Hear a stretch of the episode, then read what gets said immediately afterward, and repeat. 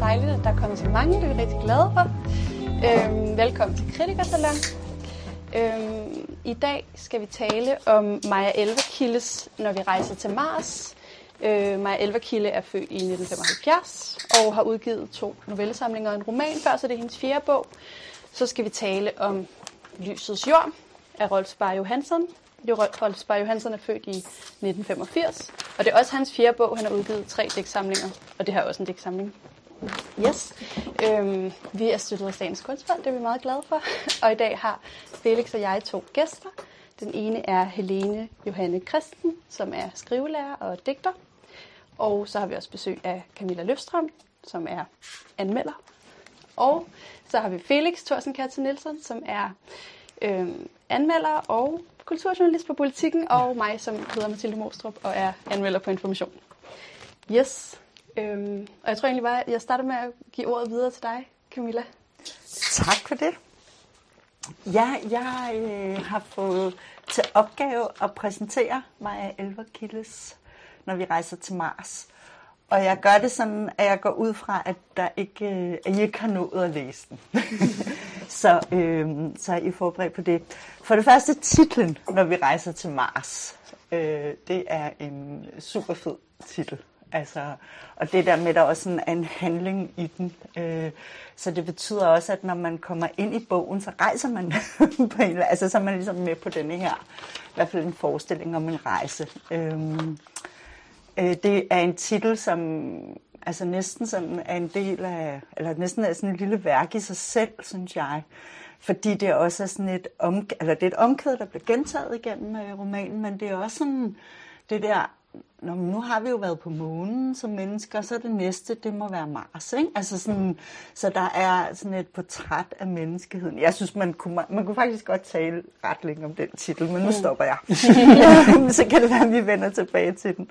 Så er der et, øh, en handling, det er jo en roman, øh, og øh, det er en, øh, altså en en handling, som egentlig kan resumeres meget kort. En øh, mor, Laura, og en datter, Bea, som er sådan lige til at, eller hun er jo, øh, skal starte i skole. De, øh, mor Laura har fået, det her, øh, fået den her idé, at det vil være godt at komme væk fra byen. Der er hun ikke øh, særlig glad og tilfreds. Så hun skal til Værmland og være i kontakt med naturen bo øh, uden elektricitet og alle mulige øh, luksuriøse ting som toilet inden døre, køleskab og sådan noget. Og, så, øh, og det, der skal hun jo have bære med. Sådan er det, når man er barn. Ikke? Altså, så må man følge med. Og det bliver så lige lovligt øh, primitivt, så de øh, flytter så til Skåne. Øh, Øh, men der er de sådan lidt, altså der er de meget nogle outsider. Man forstår ligesom, at deroppe i Værmland, der har, de, har der været sådan lidt en community af sådan nogle skovboer. øhm, og øh, i Skåne, der bliver de ligesom bare de der mærkelige, der bor lidt ud på landet og har lejet et hus og sådan noget. Og har stadigvæk das, eller yte das. Øhm, og så øh, må de opgive projektet. Og så vi, fordi det viser sig, at Bea hun vil gerne leve et normalt liv. Altså Laura hun har lagt mærke til, at Bea går der og ser mere og mere trist ud. Fordi hun jo føler sig simpelthen så underlig og anderledes, og hun kan ikke tage legekammerater med hjem. Så det er simpelthen de sociale krav også, som gør, øh, at, øh, at de må øh, overgive sig til komforten og flytte i en lejlighed. Det er sådan det, det er handlingen. Men så har den også en, øhm, og, så, jo, og så det her med Mars, tænker I nok, igen, hvor kommer det så ind? Og der er der, altså det med, det vil jeg virkelig sige, det er sådan romanens lille, øhm, ja, genistreg, at, øh, at øh, Laura, hun går og tænker nogle tanker om, at mennesket har en tilknytningsforstyrrelse til jorden. og hun er meget optaget af tilknytningsteori, og hun er meget optaget af, om hun nu er en god nok mor for Bea. Så det her med, at hendes morrolle, og det her, hun hele tiden går og diskuterer med sig selv om, hvorvidt hun nu er en, hun kommer tit frem til, at hun er en dårlig mor, at det, den tilknytning der, har hun, har hun haft en fødselsdepression, og at det er gået ud over Bea, alt det her, at det bliver så overført til menneskets forhold til jorden. Så det er sådan ret, øh, det er ret fint. Og så er der øh, det at sige, altså det er sådan romandelen, der kører. Og så ind imellem det, så er der nogle ret spændende kapitler, som øh, alle sammen er indledt med et citat, der beskriver aggressionsteorien, og det måtte jeg jo så lige læse op her, for det havde jeg ikke, den har jeg ikke hørt om før. Øhm, og der er så et citat, og så øhm, øhm, øh, et, så bliver der øh, beskrevet et ritual, altså som foregår ude i naturen. Noget med øh, komme nærmere øh, skoven, jordbunden, øh, fjer, harpiks, øh, alt muligt. Ja, sådan noget. Og i starten der er jeget, der udfører ritualerne, vil ikke kalde det et ritual, så bliver det kaldt en handling og sådan noget. Men så efterhånden, som de her 17 ritualer bliver gennemført, og de bliver også så opsummeret til sidst, så øh, falder jeg ligesom til, tilfreds, eller bliver tilpas ved at kalde det ritualer.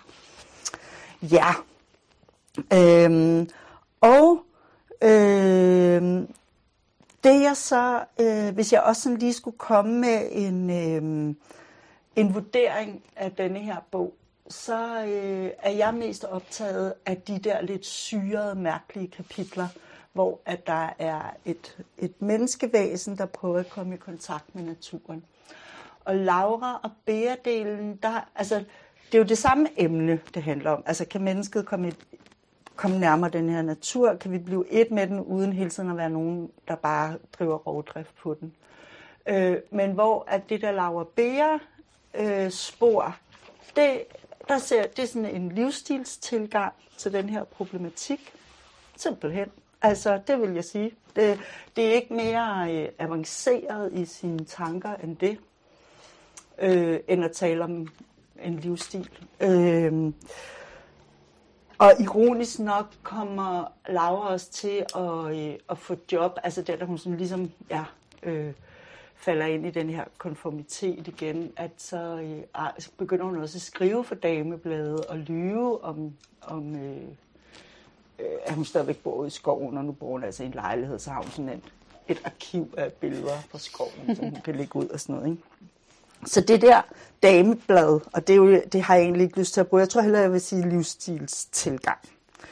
Øh, at det, øh, øh, det står sådan lidt tamt for mig i forhold til det der øh, virkelig sådan progressive og politiske spor, som, øh, som der er i de der ritualer, som jo handler om øh, ja, altså som handler om denne her tilknytningsteori, og som også øh, øh, ja, altså, øh, øh, altså laver denne her øh, sammenligning med, hvordan, altså, altså for det første, altså, øh, øh, hvorfor vi overhovedet kalder det jorden. altså, det er jo bare lige den der overflade. og, altså, at der er sådan en hel masse ved det her med menneskets, altså det her med, at vi navngiver alting for at erobre det og eje og alt det der, at det, vi kunne engang finde ud af at give den planet, som vi er ved at drive rovdrift på, et ordentligt navn og sådan noget, ikke? og så kører det ellers derudad. Men det kan vi, øh, det kan vi snakke øh, mere om. Og så, øh, altså det er simpelthen spændende at tale om og tænke over klimakrisen ud fra de kapitler. Øh, og så, synes jeg, så har jeg også tænkt på, at jeg, der er nogle, øh, nogle andre værker, altså nogle danske bøger, som jeg synes, der ligger rundt om, øh, om bogen her. Og den ene, det er sådan helt oplagt Solar af Thijs Ørntoft. Der er sådan et, altså i Solar, der er sådan, hvor lang tid har jeg snakket nu, skat? Nej, du har ikke snakket så okay. Men der er, altså, Thijs Ørntoft, der er altså sådan et kulturjeg, som går mere og mere øh, nedad, og altså sådan, det gør sig dummere og dummere, så jeg kigger på myrerne og kan godt forstå, at, øh, ja, det, øh, at, øh, at mennesket kalder det at marchere, men jo som netop er sådan en, altså en, en, øh, en pegen på, at vi sammenligner dyrene, eller myrerne med os selv. Ikke? Så synes jeg også, Niels Franks Nelly, øh, Nellys bog, fordi personen i, øh, i Når vi rejser til Mars har faktisk et, en længsel efter at kunne gå ud i verden, uden at tænke over, hvad, øh, hvad hun gør. Og det er der også i Nellys bog. Der er også en bestræbelse. Kan man gå ud i verden som en idiot? Altså, kan man gå ud, uden at vide, om man vil gå til højre eller venstre? Altså uden nogen plan. Og det, øh, det synes jeg er spændende. Og så helt oplagt jo selvfølgelig også med øh, Sys øh, Træmuseet, altså hvor at der er en rejsende person, som kan spise middag med et træ og sådan noget. Ikke? Altså, så, der er sådan, så de tre bøger, synes jeg, ligger ret fint øh, rundt om, når vi rejser til Mars. Ja. Super. Mm. Det var det, tror jeg. Rigtig godt. Ja. Så prøver jeg til over. Jeg har også lavet et lille oplæg, eller en anmeldelse, som jeg sådan skal pille, som jeg har stykket sammen, og nu skal jeg pille den lidt fra hinanden, så jeg kan formidle den ud til jer. Øh, jeg tænkte også på selvfølgelig Solar Ontoft, da jeg læste, når vi rejser til Mars, øh, og noget af det andet også. Og tænkte også på sådan, noget, sådan en dårlig film som Into the Wild. Altså det der med drømmen, og der, der bliver også kaldt drømmen, eller idyllen om det selvforsynende menneske, bliver nævnt på sådan i bogen. Men den der drøm om, at man som menneske bare kan tage tilbage ud i naturen, og så lykkes det. Mm. Og så lykkes det aldrig, fordi der bare er vådt og råden, der øh, man dør eller går til, eller kan ligesom ikke klare det. Vi kan ikke finde ud af, det moderne menneske kan ikke finde ud af at leve ude i naturen, lige meget hvor, hvor dejligt det er. Øh, og når vi rejser til Mars, selv universerer det ret tit, der har i starten ved, ved Laura i sin have, ser hun sådan et, et hyld, en hyld, som er inde bag noget krat, og så vil hun ligesom redde den, og så sammenligner, bliver det sammenlignet med, det er ligesom de der ferieturister, som vil redde græske hunde, når de er ude at rejse. Udover at naturen ikke har brug for din hjælp. At den er ikke, øh, hylden er ligeglad med den der hund i Grækenland, den måske gerne reddes, men hylden om bag krattet er ligeglad. Øh, når, og i den der sammenligning med Solar og Into the Wild, Into the Wild er en under sammenligning, fordi det er en film, der har, har er allet dårligt. Men det kloge, synes jeg, når vi rejser til gør at sige, at mennesket er ikke den her ensomme mand, der skal rejse ud i naturen. Mennesket er en familie, som skal prøve at klare sig. Det er jo det, der går til dels galt her, når man rejser til Mars. Det er, at Laura har sin 9-årige datter Bea med, som ikke vil ud i den der natur, og ikke vil væk fra sine klassekammerater, ikke vil længere væk fra civilisationen, og som jo gerne vil passe ind i, den, i det kapitalistiske samfund, som Laura ikke vil passe ind i. Laura prøver ligesom at træde ud af hamsterhjulet, men Bea prøver jo i virkeligheden at passe ind i hamsterhjulet. Hun vil gerne være ligesom de andre. Øhm, og så må jeg da indskyde en parentes, som hedder Andrea Heilskov har selvfølgelig også gjort det med liv og litteratur, ligesom taget sin familie med ud og prøvet at skrive fra og leve fra det sted.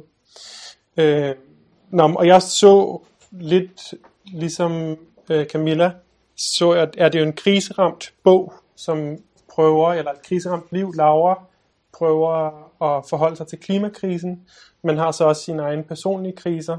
Hun har svært ved sit arbejde, som er at skrive. Hun har svært ved sin familie, både sit barn, men også sine forældre. Hun har en krise med sin veninde. Hun har en krise over den der hyld. Hun har ligesom og en krise med en kæreste, og en krise med sin eksmand eller ekskæreste, Beas far. Så hun er sådan omringet af kriser, og hvad kan man så gøre? Så kan man, ifølge sådan nogle teorier, kan man kæmpe, flygte eller fryse. Og nu hun er i gang med sådan noget flugt. Altså hun, det, det der, jeg tænkte også, den her titel, når vi rejser til Mars, kunne ligesom også være Laura, der sagde, når vi rejser til Mars, så er der styr på det, og så bliver min datter glad. Hun bliver ved med at tænke, at Bea bliver glad, hvis de flytter længere væk. Men misforstår jo så sin datter, som gerne vil flytte længere ind i byen. Øh, så hun bliver ved med at flygte, og samtidig er der så det her spor, som Camilla nævnte, som handler om menneskehedens forhold til kriser, som også er sådan et med, at menneskeheden også prøver at flygte, og Elon Musk vil have os til Mars, øh, og hvordan vil det se ud, og så skal vi bo under jorden, som også er et herligt spor, synes jeg, i bogen. Øh, og jeg, der er sådan to citater, som jeg synes er, er sådan et sted, bogen er spændt ud imellem. Det ene citat er, intet varer evigt, måske bortset fra universet, som udvider sig, og mennesket, som vil. Som er et, et dejligt citat. Og et andet citat, som er, mennesket er så dumt, og Laura er kun et menneske. Det er sådan de to tanker, der har blandt andet er ude at gå. Det her med, at mennesket kan alt og vil alt og vil overleve og skal nok overleve. Og mennesket er dumt og kan ikke finde ud af noget. Og træder bare sig selv over tæerne hele tiden. Øhm. Og så øh, kan min slutning være, at der er noget med cirkler og firkanter i den her bog. Øh, cirklerne som i det cirkulære. Naturen har, er bliver hele tiden beskrevet som det her med, at vi kender ligesom historierne om træet, der vælter i skoven og rådner, og så kommer der biller i træet, som så bliver spist af noget andet, som så bliver spist af noget andet, og det cirkulære passer sig selv. Og så er der det firkantede, som er det menneskelige. I starten er der firkantede vinduer inde i byen, hvor folk bor deres små øh, fangede liv.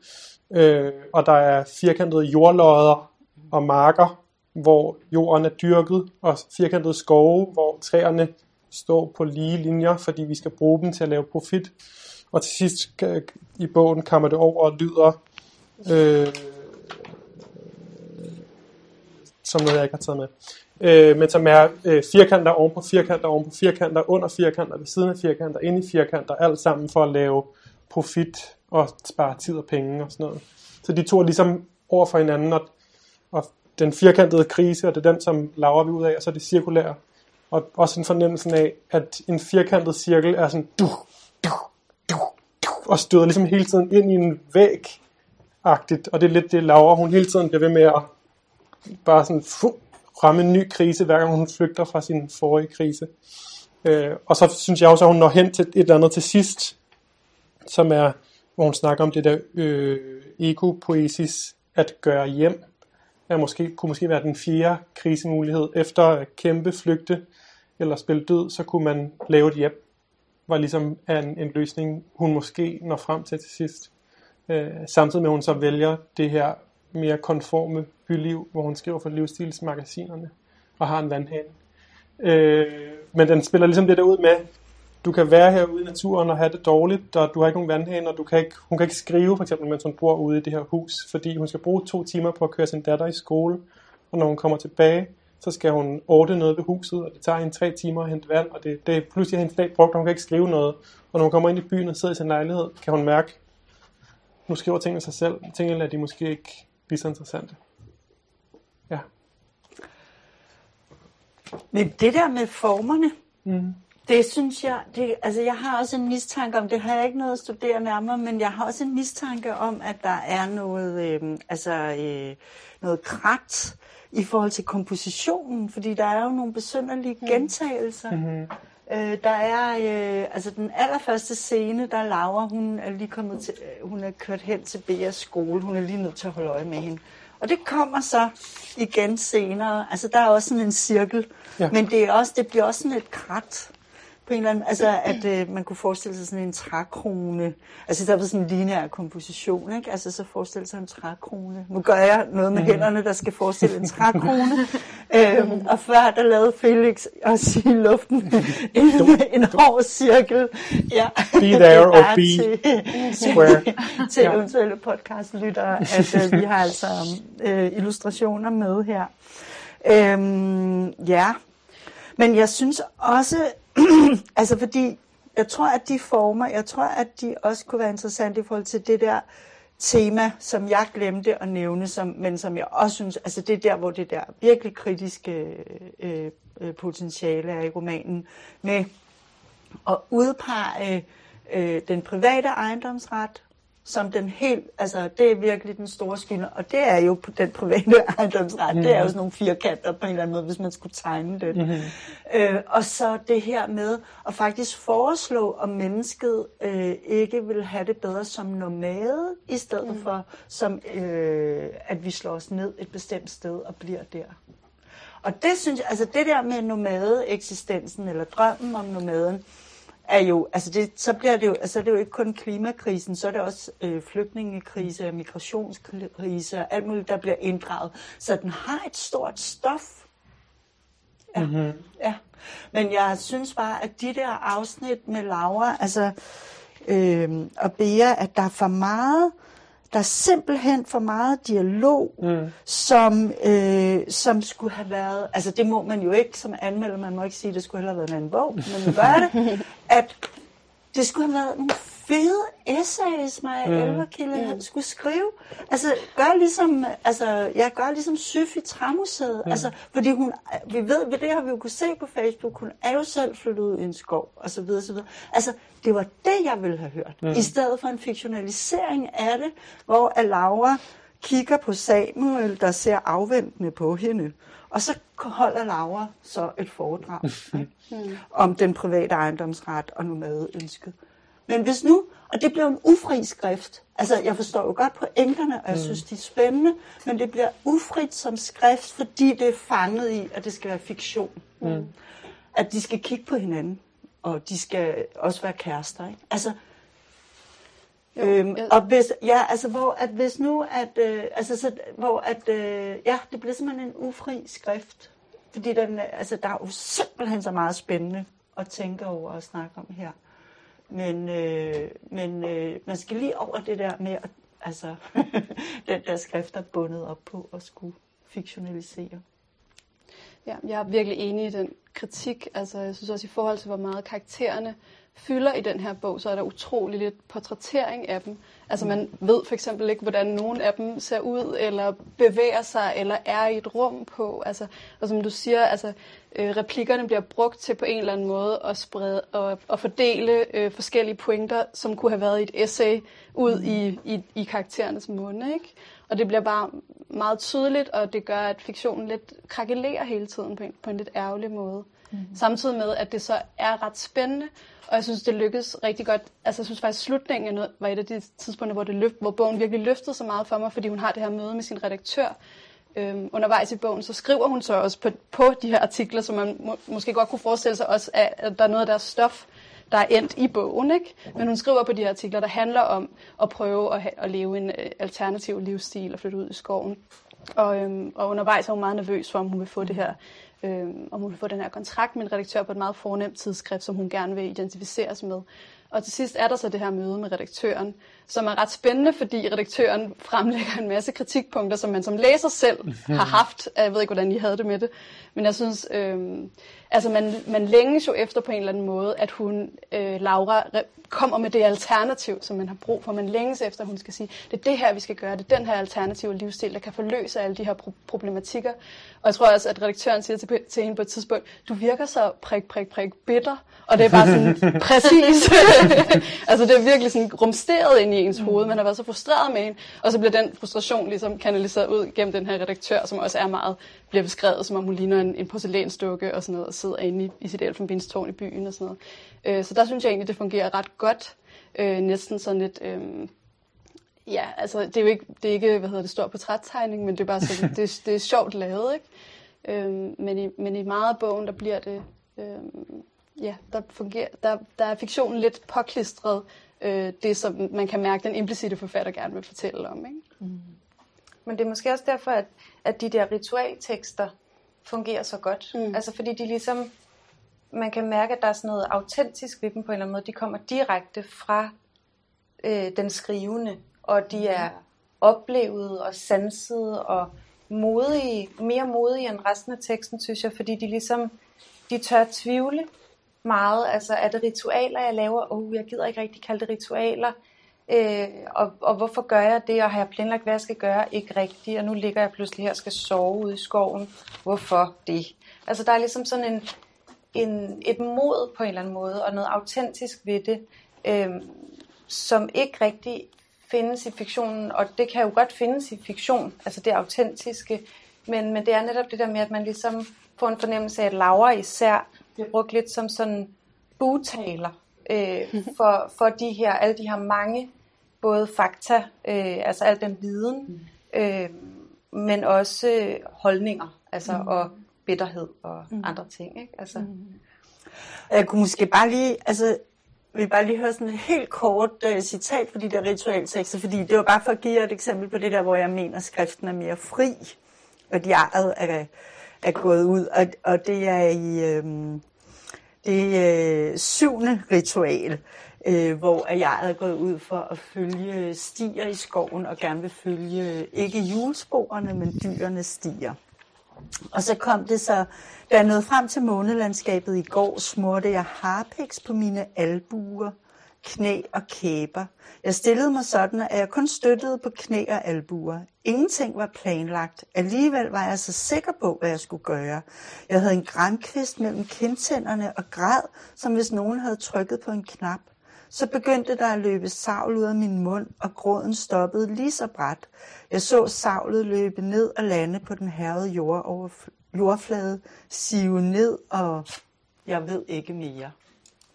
Altså, det er, sådan, det er noget, som jeg gør. Jeg har ikke planlagt det, men det, nu føles det altså meget rigtigt at putte de der grænkviste mellem kindtænderne, og, og der kommer en gråd, som jo, mm, ja, er det katarsis? Nej, fordi der er også en tvivl og sådan noget. Ikke? Altså, det er der, hvor jeg opfatter skriften som, øh, som fri, og ja, du sagde autentisk. Mm. Ja. Ja. Ja. Men også især fordi den bliver ved med at være åben på en eller anden måde. Den tekst, mm. altså også, også hvad hun synes om det. Altså, vi bliver på en måde som læsere ikke fortalt, hvad vi skal synes om det, hvor det synes jeg, der er lidt tendens til ellers i teksten, at, at hendes øh, holdning til tingene skinner meget igennem, og at det lukker mig lidt ude, eller jeg får ikke sådan så meget plads i teksten på en måde, til selv at vurdere, øh, hvad jeg synes. Men det synes jeg, jeg får i de der øh, ritualtekster.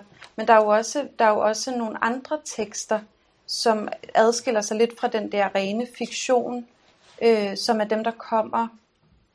Øh, nej, er det dem, der... Nej, det er ikke der. De der sådan lidt mere abstrakte, Jamen, der er de der, som, som tekster, mange af dem, hvor de, be, altså, hvor de handler om Mars. Ikke? Ja, altså, hvor- hvor de ofte begynder med, når vi rejser Ja, og hvor til det er Mars. sådan, ja. øh, vi mennesker, mm-hmm. mennesket, det bliver meget sådan universelt på en måde. ja, Øhm, ja. og, ja.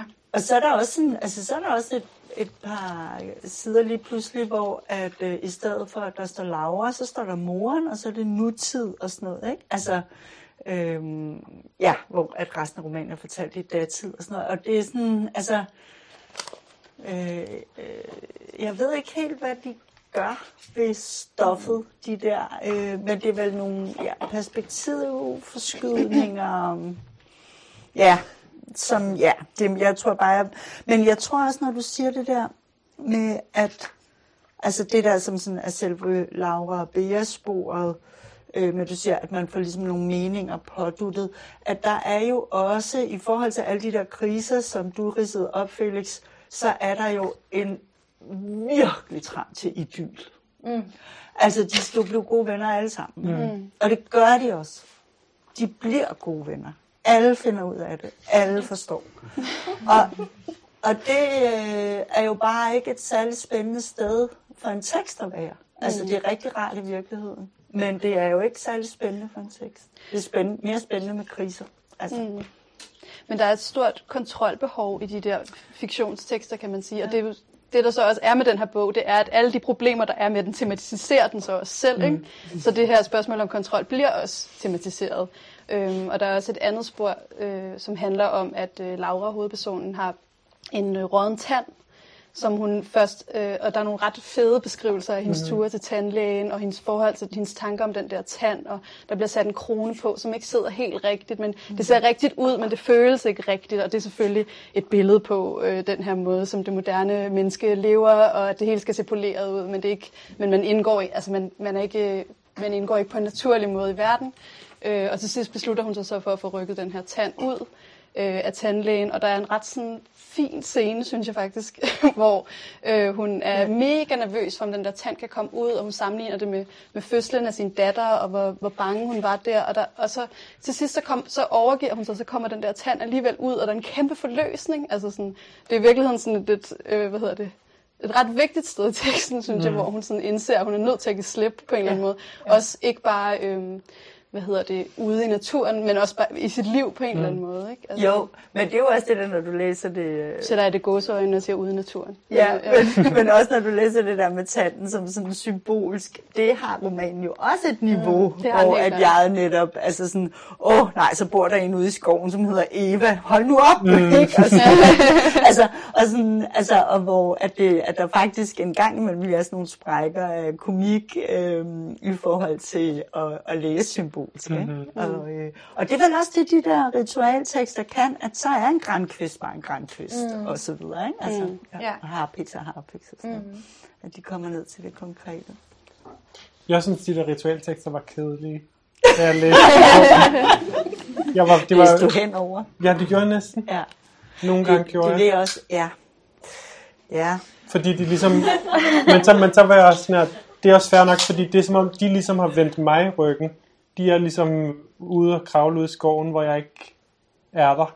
Eller, altså, mm. hvor resten Ja. af bogen kigger på mig og fortæller en historie, jeg godt kan genkende. Så de der ritualtekster er, jeg krabber rundt ud i skoven på albuer og knæ, og øh, rører kun mosset med mine fingerspidser, mm. som er, som er, som for mig næsten bliver, det der kosmiske bliver for, øh, for kosmisk, at det bliver sådan for, jeg rammer det der kosmos for meget, ja. og så bliver jeg lykkelig, når der bare skal koges noget pastavand. Ja. Altså når vi ligesom rører ned i noget, som er et, øh, som vender sig mod mig. Og Ja. jeg, er ikke, det, jeg synes, de var kedelige, men det gør mig ikke noget, kan jeg mærke. Jeg synes, var okay, at de ligesom var mærkelige, og ikke øh, var åbne og øh, tossede, fordi de var ligesom galingen, der var løbet ud i skoven. Mm. Øh, og så kunne jeg ikke følge med. Og det var også fair nok, synes jeg. Men jeg er egentlig glad for, at du siger det, fordi altså, jeg tror egentlig, de sådan, altså for alvor løftede sig for mig i slutningen af bogen, hvor de sådan bliver resumeret. Og så, altså der har været 17 ritualer, og så slutter bogen faktisk med um, at lige sådan kort opsummere dem alle 17. Mm. Og så for eksempel det 12. Jeg snød, jeg gik slet ikke udenfor den dag. Altså så vil mm. mindet om at snyde er nu lagret inde lige midt i solar plexus. Ikke? Altså sådan, så jeg, jeg, jeg tror bare, jeg kan, godt kan lide dem, simpelthen fordi ja, at de er altså mere autentiske mm-hmm. og mere frie som tekster.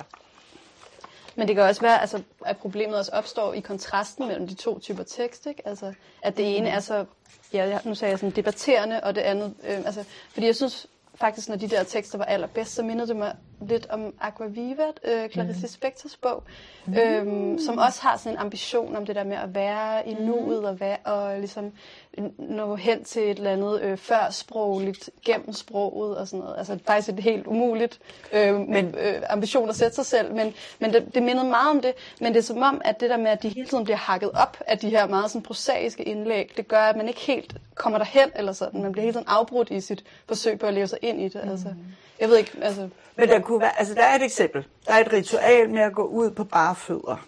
Og det der med, hvor er det åndssvagt, vi har sko på, og kan man komme helt i forbindelse med, med den der jordbund, eller Mm. skovbund og sådan noget. Ikke? Og så kan der være i Laura Bea sporet, at de to skal ud i skoven, og Laura siger, man behøver ikke at have sko på for at komme ud. Og, sådan, ikke? Altså, og der er det jo sådan, der vil, så kan jeg bedre lide ritualteksten. Mm. Altså fordi det andet der, det bliver sådan demonstrativt. Eller, ja. Men jeg tror, at det, jeg synes i virkeligheden er dejligt ved det ikke, ved ikke ritualteksterne. Mine yndlingstekster er også de der jeg-teksterne, og når vi rejser til Mars. Altså de der tekster, som netop er mere essayistiske, og som står, også de tekster, som i, i mine øjne står bedst alene.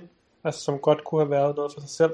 Nå, men det, jeg godt kan lide ved de prosaiske tekster, er i virkeligheden, tror jeg, at det, som jeg synes er bogens styrke, er det der med at sige, det er ikke poeten, der skal sætte sig ud i skoven. Det er familien, der skal derud. Altså, man skal have det der barn med, man skal have hele samfundet, eller man skal have mere med, end bare øh, mennesket med harpiks på, på albuerne. Du skal også have dit barn med ud i skoven, og det kan du ikke, hvis du også skal samle æggeskaller og øh, se på bladet. Ja, lige præcis. At jeg godt kan lide den for at se øh, virkeligheden i øjnene, gåsøjne. Altså, at den, sådan, den, den prøver at Laura prøver at have Bea med ud i naturen. Det vil Bea ikke. Øh, prøver at have os med ud i naturen. Det vil vi ikke. Altså, øh, og jeg synes også, jeg synes, det er meget rigtigt meget det der med, at Nina, veninden, ikke så spændende, synes jeg, deres, et skænderi, de har med sin, hun har med sin veninde om, at de siger til hinanden, at du, du skal bare sige det, du mener, du skal bare sige det, du har lyst. At det har sådan et mærkeligt skænderi, som jeg ikke synes er vildt interessant. Men jeg kan godt lide bogen for sit regelspor og for at have familien med i skoven. Men jeg synes, måske skulle vi snakke lidt om sådan natursynet. Mm. Altså fordi, fordi på en måde så er det jo rigtigt det du siger, at sådan, der er det der lidt sådan jordnære, sådan, eller praktiske på en mm. måde. Det er også noget, der sådan er, er den, den er også lidt spændt ud mellem teori eller ideal mm. og praksis. Mm. Altså hvor at hendes ideal er, vil jeg sige, ret romantisk. Mm. Altså også, jeg tænkte også på Solar, øhm, og, og der er især sådan en, øh, en bid i, øh, i Solar, hvor, hvor der står, hvor jeget ligesom ramser alt det op, han ikke ved, hvordan man gør. Mm. Og det er både sådan noget med, jeg ved ikke, hvordan man slagter en ko, jeg ved ikke, hvordan man øh, bygger et hus ude i skoven, men det er også sådan, jeg ved ikke, hvordan internettet fungerer, jeg ved ikke, hvordan et toilet fungerer, og så videre, og så løber den afsted. Så det bliver ligesom sådan en, en lidt mere mørk økologi, eller sådan et filtret natursyn, ikke? hvor at kultur og natur bliver mixet. Og jeg tror egentlig, at i den her, der læser jeg det på en, på en helt anden måde. Altså der er det et meget mere romantisk, rent natursyn, hvor at, at det er, der er idealet ligesom naturen med stort N i virkeligheden. Ikke? Og at, at, at det er det, er det der, bliver, der bliver, det hun går efter, det er ligesom at lære, hvordan man gør de oprindelige i citationstegn mm. øh, ting, altså hvordan man øh, laver ild og laver tøj selv og alt sådan noget, ikke?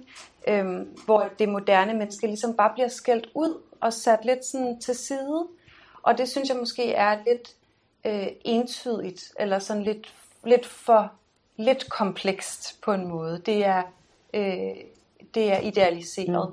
Mm. Øh, og det finder hun jo også ud af, at, øh, at det ikke fungerer i praksis, når man skal have familien med og øh, ja, er et moderne menneske. Ikke? Og så pludselig får hun de der postkort fra sin søster Sif, som er nede i Italien, mm. som på en eller anden måde har fundet en anden løsning på man får ikke helt at vide, hvad der foregår, men bare, at hun bor i et eller andet community-agtigt, mm. hvor og bliver ved med at sende sådan nogle postkort til Laura, hvor det er sådan noget med, ej, du skulle bare gøre det her, du skulle bare, I skulle bare komme herned, her hjælper vi bare hinanden med alle ting. Mm. Øh, og så bliver Laura jo også pludselig i tvivl om, hvorvidt det, hun overhovedet har lavet, har givet mening. Øh, men altså sådan her, jeg kan, det er først nu, når jeg begynder at tjene flere penge, at jeg kan besøge Spanien, for eksempel. Så der, eller, der er bare, øh, hun bliver ligesom, hun bliver fanget i det der kapitalistiske system, mm. som hun gerne vil ud af. Det, det er jo en, det er klassisk, at mennesket forgår, når det kommer ud i naturen. Men så synes jeg, tænker, at der er en anden, synes jeg, var en interessant spændvidde mellem, at jeg jo så tilfældigvis ved, at Maja Gille bor ude i skoven. Hun er ikke flyttet tilbage endnu til storbyen for at skrive for livsstilsmagasinerne. Øh, så der, der er også sådan en modsat Vølve for eksempel, Andrea Heilskov, som fortæller sit, som ikke fiktionaliserer det, som bare kører helt ned til parkeringsplads gruset, er det, som det var i virkeligheden. Så her laver den også sådan et, så brækker den jo af fra, lige nu i hvert fald, Maja mm. Kildes liv. Mm.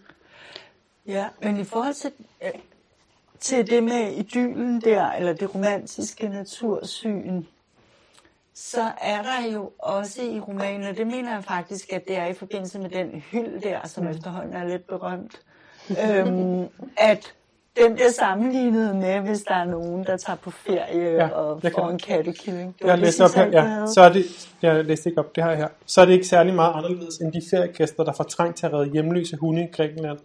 Bortset fra, at skoven ikke har brug for Lauras hjælp. Og senere på samme side, det er den idyl, det er den idyl der hedder med store bogstaver, det selvforsynende menneske. Mm. Mm. Altså der er vel egentlig et, et køligt blik mm. der, som passer meget godt til solar mm. på en måde, ikke? Eller, ja. ja. Men der, ja, men der ja, er alligevel... Men, men der er andre tidspunkter, hvor teksten afslører sig selv i det ja. der syn, synes ja. jeg. Selvom den mm. godt ved, at den måske ikke burde have det sådan, ja. så, ja. så findes det mm. i det der had til mennesket. Ja. Det mener jeg virkelig ja. også. Ja. Det er der, det bliver tydeligt, at det, det moderne menneske er skyldigt. Ja. Det, det synes jeg bliver tydeligt gennem hele teksten, at man faktisk bør skamme sig over at være moderne menneske. Ja. Øhm, og der er også sådan et tidspunkt, hvor hun øh, er ude på, på sheltertur med ham der, Samuel, hendes øh, love interest, og tisser i skoven, og det er, sådan, det er et meget dejligt tidspunkt, men så hun bare sådan, hun skammer sig over at tisse i skoven, fordi alle det affaldsstoffer, øh, hun sender ud i naturen og sådan noget, og hvor det bare sådan, wow, det, altså, hvordan, hvordan skulle man... Altså, jeg, jeg tænker bare sådan, hvordan skal vi nogensinde komme videre derfra, hvis det, det, det, hvis det, det, det, det syn, der er på ikke, mennesket? Eller sådan. Det er derfor, hun ja. ikke kan være derude. Fordi at hun ligesom, hun har det for hårdt. Altså, hun, hun vil redde mm. for mange græske feriehunde, til hun kan være der. Altså, hun vil ligesom... Hun vil passe på naturen så meget, at hun ikke kan passe på sin egen datter. Mm. Det er det, der ligesom foregår. Hun har så travlt med, at de skal længere ud i skoven, at hun, altså hun tror jo igennem indtil hendes datter går mok og skriger på hende, tror hun jo, at hendes datter får det bedre, hvis de flytter længere ud i skoven. Og os, der læser det, ikke at vi får det at vide, men kan godt ligesom gætte fra side 1, den der, der vil ikke længere ud i skoven. Men Laura kan ikke se det, for hun tænker så meget på de næringsstoffer, hendes tis sender ned i mossen, at hun ikke kan se, at hendes datter, som konstant bliver beskrevet som have, håret ned foran ansigtet. Altså hun går bare rundt sådan her hele tiden. Og Laura er sådan her, om lidt, Ja. når først jeg ligesom ikke udskiller giftstoffer, så, så bliver vi lykkelige.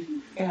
Men det er måske der, hvor jeg kan blive lidt usikker på, hvor irriteret jeg så må have lov til at være på Laura, fordi hun fylder så meget i bogen, ikke? Altså, og, og, og har så, udsiger så meget i bogen, og ligesom sæt- sætter så meget en retning for den. For eksempel også med det der med tilknytningsforstyrrelserne, hvor jeg også synes, at det, sådan, det er meget tydeligt, at Laura har en tilknytningsforstyrrelse. Undskyld, fordi hun har virkelig besværlige forhold til sine forældre, til sin datter, til sin kæreste, som hun ikke tør knytte sig til. Altså hun har det svært med at knytte sig til andre mennesker. Hun isolerer sig ude i skoven og sådan noget. Men, men, men og derfor er det jo oplagt øh, med sådan lidt freudianske termer, at der sker en projicering ud i hendes forståelse af, hvordan verden fungerer, hvis det er Men- meningen. Men jeg tænker på, altså, jeg synes, jeg synes stadigvæk, det er spændende lige at, at sammenligne med jaret i Solar, fordi altså, de er jo begge to deprimerede. Mm, ja. Altså, så det der med at isolere sig, det handler vel også, eller sådan depri, eller, altså, det er i hvert fald, der er i hvert fald noget depressivt over begge jeger, ikke? Og der tænker jeg på, at der er det jo, at jeget, Laura hos mig, 11 kilde, hun er mor, hun har taget ansvar, hun vil gøre noget, og jeget hos Thijs Ørntoft er jo bare, altså slækker jo bare. Mm. Men det er også, det, det, det synes jeg er den vigtigste forskel ja. mellem de to bøger. Ja. Altså at Solar, og synes jeg også også Into the Wild, er at mennesket er en ensom mand, der kan gå ud i skoven for at prøve at få det bedre. Og i, når vi rejser til Mars, har du din datter med, og mm. det går galt. Det går også galt, når du er en ensom mand derude. Mm. Men du er nødt til at prøve at have din... Altså, du skal faktisk prøve at lave et hjem derude. Mm. Du skal ikke bare have rygsækken på, og så komme tilbage og tage til Sydfrankrig og bo i den der surferhytte, eller hvad det er, han gør i sol. Jeg kan ikke huske det. Men jeg synes, det vigtige er, at, at du skal have din, dit barn med, mm. og det kan du ikke. Eller det er svært. Mm. Men Laura er bare så øh, blind for sin datter, ikke? Altså, så Jamen, længe, hendes mor er så rigtig længe. blind. Og der er, der er også ja, noget der med er at helt klart se. også Ja. noget der, ja. Altså, men det, ja, det synes jeg bare var, jeg synes, der var nogle, nogle ret øh, rørende scener faktisk, mellem mor og datter, og egentlig også mellem øh, mormor og barnebarn. Mm. Altså, hvor, hvor det virkelig går galt. Altså, mm. hvor, hvor de simpelthen ikke kan mødes øh, overhovedet og, og se hinanden, hverken mm. øh, fysisk eller, eller ligesom øh, overført. Øhm, men, men det, det er bare vildt, øh, den blindhed, Laura især har over for Bea. Mm. Øhm, fordi hun tænker enormt meget på hende. Det fylder rigtig meget, at Bea har det dårligt, og hvad skal de gøre? Og så mm. når bare de flytter, så bliver det godt. Ikke? Mm. Øhm, men hun ser hende ikke. Hun ser øh, naturen, idealet, øh, drømmen mm. på en måde. Ikke? Der er meget sådan noget, græsset er grønnere, og det ligger jo også i det der, altså når vi rejser til Mars, mm. at det er jo igen flugten, eller vi skal bare et andet sted hen, så bliver det godt. I stedet mm. for netop at gøre hjem, ikke? og være der, hvor man er, og finde ud af, hvordan kan vi få det godt her mm. på en måde. Ikke? Men det er jo også, den er også ligesom spændt ud mellem at gerne vil redde sin datters fremtid så meget, at man ikke kan redde sin datter. Altså den er, også- den er Ja. ligesom så langsynet, at den ikke kan se det, der er foran sig selv. Ikke? Ja, det er måske også det, at den ligesom hele tiden øh, far vild, ja, far vild i sig selv, ikke? Og, og hele tiden bliver et bevis på det der med, at der ikke er noget alternativ, og det er slutningen jo også på en eller anden måde. Ikke? Det der med, at hun bliver nødt til til sidst at vende tilbage til byen alligevel, selvom det er det, hun allermindst vil. Eller sådan. Men er der ikke også noget fakta om Mars, at øh, altså det der med dig er slet ikke så fedt på Mars? Altså støv, øh, hvad hedder sådan noget? Støv, Storme. Støvstorme i ja, månedsvis. ja, og der er tyngdekraft, men ikke sådan helt på samme måde. Og, altså, og vand Og man skulle bo i huler til at starte og- med. Ja, og sådan noget. Altså, altså, det er ikke en reklame for Mars på den måde. Altså i forhold til det der med, hvis man ligesom skulle sige, den der evige nomade. Altså at, at, øh, at der er Mars øh, øh, ikke en mulighed. Mm-hmm. Altså der er det hele tiden sådan, "Jamen, så skal man til Værmland, eller så skal man, ja, altså, ja ud i noget mere og mere natur. Mm. Jeg tror, at du har ret, altså jeg tror, du har ret i det der med, at der er et eller andet med natursynet, som er, altså, hvor der alligevel er nogle nuanceforskelle mm. mellem solar og, Ja. øhm, og når vi rejser til Mars. Mm. Men jeg synes, det var fint, det du nærmere. sagde med, at det ligesom, at teksten på en måde afslører øh, et, et øh, sådan lidt romantisk natursyn, som den godt er klar over, mm. ikke er sådan det, det mest hensigtsmæssige på en eller anden måde. Mm. Men det ligger der nedenunder. Og det synes jeg også, man kender godt selv mm. egentlig. Altså at man kan sådan, det er også noget, vi har lært vildt meget i vores kultur, at sådan naturen med stort ende, og at det er ligesom rent eller oprindeligt eller et eller andet. Ikke? Altså, det skal vi jo, det skal man ligesom aflære sig, mm. at, at naturkultur måske ikke er, som vi troede på en måde. Man kan sige, at projektet her, det er jo også at, at komme væk fra at bruge så mange ressourcer.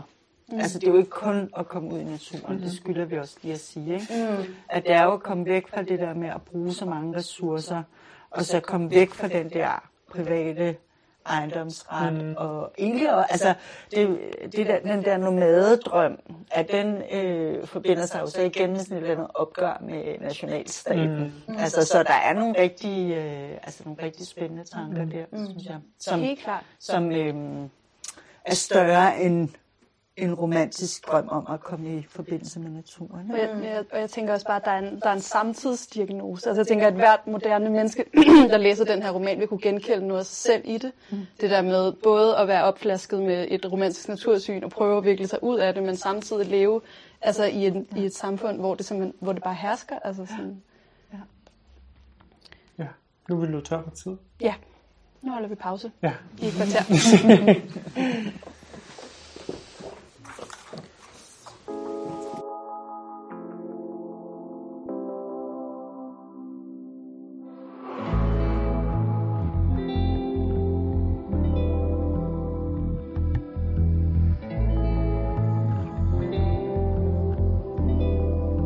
Så øh, går vi i gang med anden halvdel af nok, hvor vi skal snakke om Lysets Jord af Rolf Spare Johansson. Øh, og der er det Helene Johan Christensen, der får lov at lægge for. Yes. Ja, jamen det er jo en, øh, en digtsamling, eller måske er det en digtsuite, øh, for der er ikke nogen afdelinger øh, eller afsnit øh, i bogen. Den løber ligesom bare øh, fra det ene digt til det andet.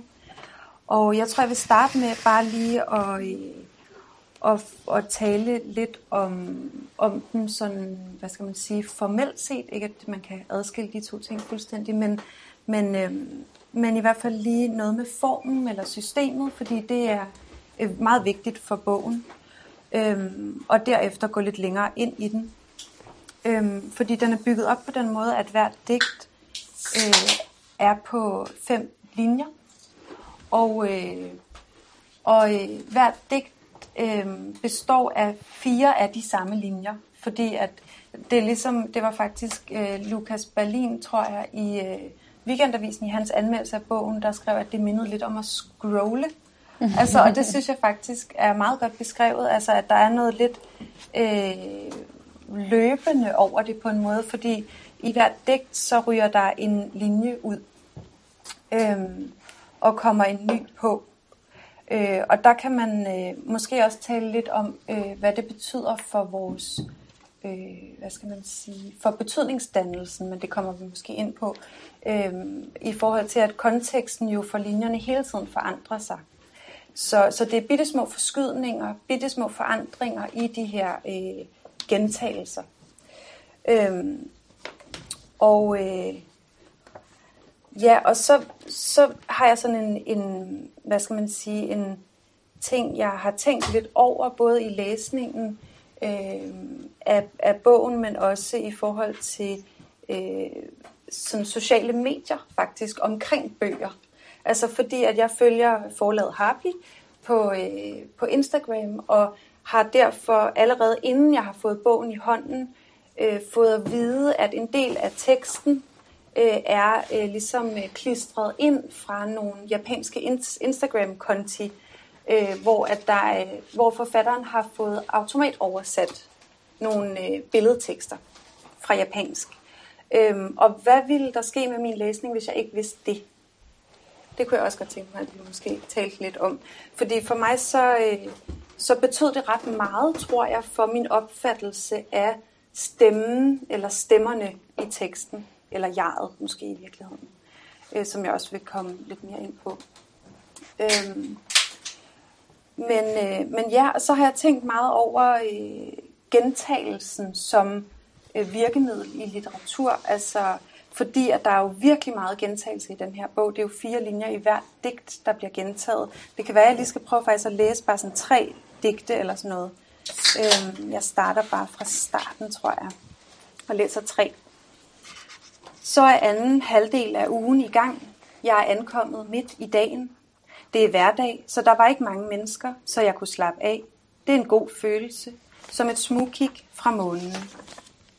Jeg er ankommet midt i dagen. Det er hverdag, så der var ikke mange mennesker, så jeg kunne slappe af. Det er en god følelse, som et smugkig fra månen. Året har et stort ansigt, og jeg glæder mig til det lille ansigt.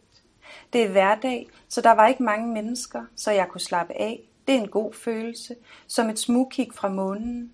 Året har et stort ansigt, og jeg glæder mig til det lille ansigt. Jeg skal være mit eget barn. Så der er jo enormt meget gentagelse, men det sker hele tiden ligesom en tilføjelse og øh, noget, der bliver taget fra, så det forandrer sig hele tiden.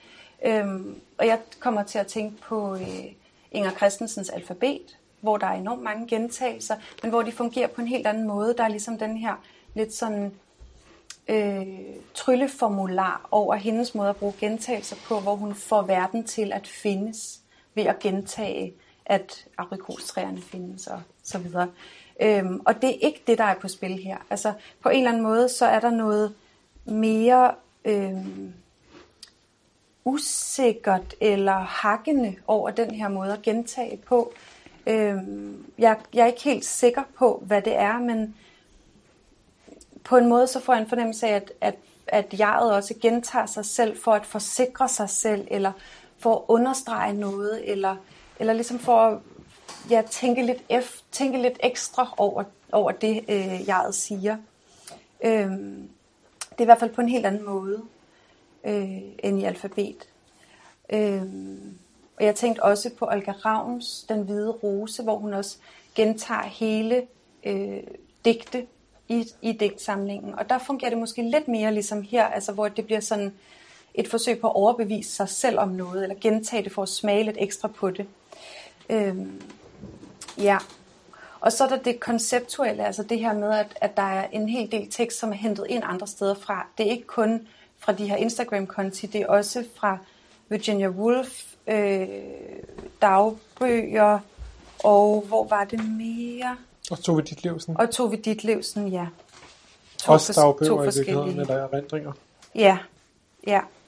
Øhm, og det betyder for mig allerede i første digt, øhm, at øh, altså den her, nu læser jeg det højt, det er hverdag, så der var ikke mange mennesker, så jeg kunne slappe af. Altså på en måde så konceptet med, at citaterne er taget direkte ind, uredigeret, bliver jo tydeligt her, fordi at tiderne øh, er, altså grammatisk er det ukorrekt, og det strider meget, det får det til at stride i mig, og det er jo smag og behag. Øh, men, men det er også noget, som gør, at jeg begynder at tænke over, hvad har forfatteren selv skrevet, og hvad er hentet ind. Øhm, så det fylder også i min læsning, egentlig. Øhm, men det, jeg tror, jeg synes er allermest interessant, det er jeget i, i bogen. Altså fordi det, det er sådan... Og jeg ved så ikke, om det er fordi, at jeg ved det her øh, collage, kender til det collage-aspekt, og især de her automatoversatte ting, som, alt, som alle sammen handler om planter. Øhm, men jeg får sådan en fornemmelse af, at jeget mere er sådan en instans, end et egentligt menneskeligt jeg. Altså, eller på en måde nærmest en, en, øh, et hybridvæsen eller en cyborg måske, som er sådan en del menneske, en del plante, en del robot eller sådan noget. Det er sådan min fornemmelse. Og det er blandt andet fordi, at der står øh, om jeget. Nu skal jeg lige se. Ja, altså der står for eksempel, jeg er en potteplante. Der står, det er koldt i dag, og jeg er begyndt at tabe mine blade. Men så står der også, det er et år siden, jeg blev skræddersyet. Så står der, jeg ved ikke, hvordan det er at have et fornavn. Og der står, jeg går til midten af dagen, og jeg går til midten af dagen.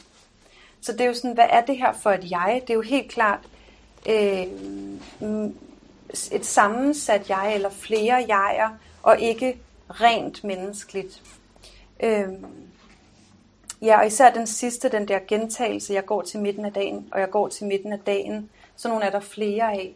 Også, jeg skal sove, og jeg skal sove, og jeg skal sove, og jeg skal sove. Der er lidt sådan noget mekanik, der går i hak på en eller anden måde, og der får jeg også virkelig sådan en robotfornemmelse.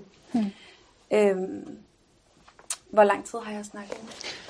Øhm, ja, 10 minutter måske. Ja. Runde lidt. ja, okay. Jeg har en hel masse mere at sige om jeget, men det kan vi jo bare, det kan vi jo bare tage. Øh, måske bare lige øh, i forhold til, øh, hvis man skulle tale lidt om de to bøger sammen, som vi også, eller sammenligne de to bøger lidt, det kommer vi også til. Men der er i hvert fald det her med øh, en hvad skal man sige, altså brugen af modalverber i virkeligheden, altså vil, kan, skal, bør, altså noget man længes efter at blive, eller noget man længes efter skal forandre sig. Det findes rigtig meget i begge bøger. Ja, jeg stopper der. Alright. øhm, så tager jeg lige over. Øhm, jeg har egentlig ikke tænkt så frygtelig meget over jeget. Altså udover selvfølgelig det her med, at jeg tror på litteraturvidenskab, så snakkede vi om noget, der hedder det permeable jeg. som er det her jeg, der ligesom kan, hele tiden kan forskyde sig øh, mellem menneskelige og ikke-menneskelige øh, objekter og tale fra alle mulige steder.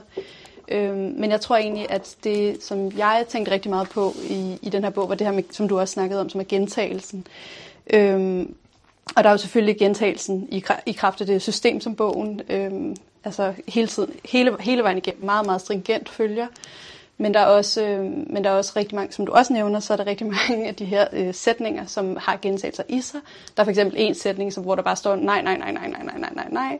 Øhm, og der er også visse sætninger, som går igen i sådan let modererede former. På et tidspunkt føler jeg altså som en tør bolle, senere er det som en tebolle. Øhm, jeg tror, der er flere eksempler.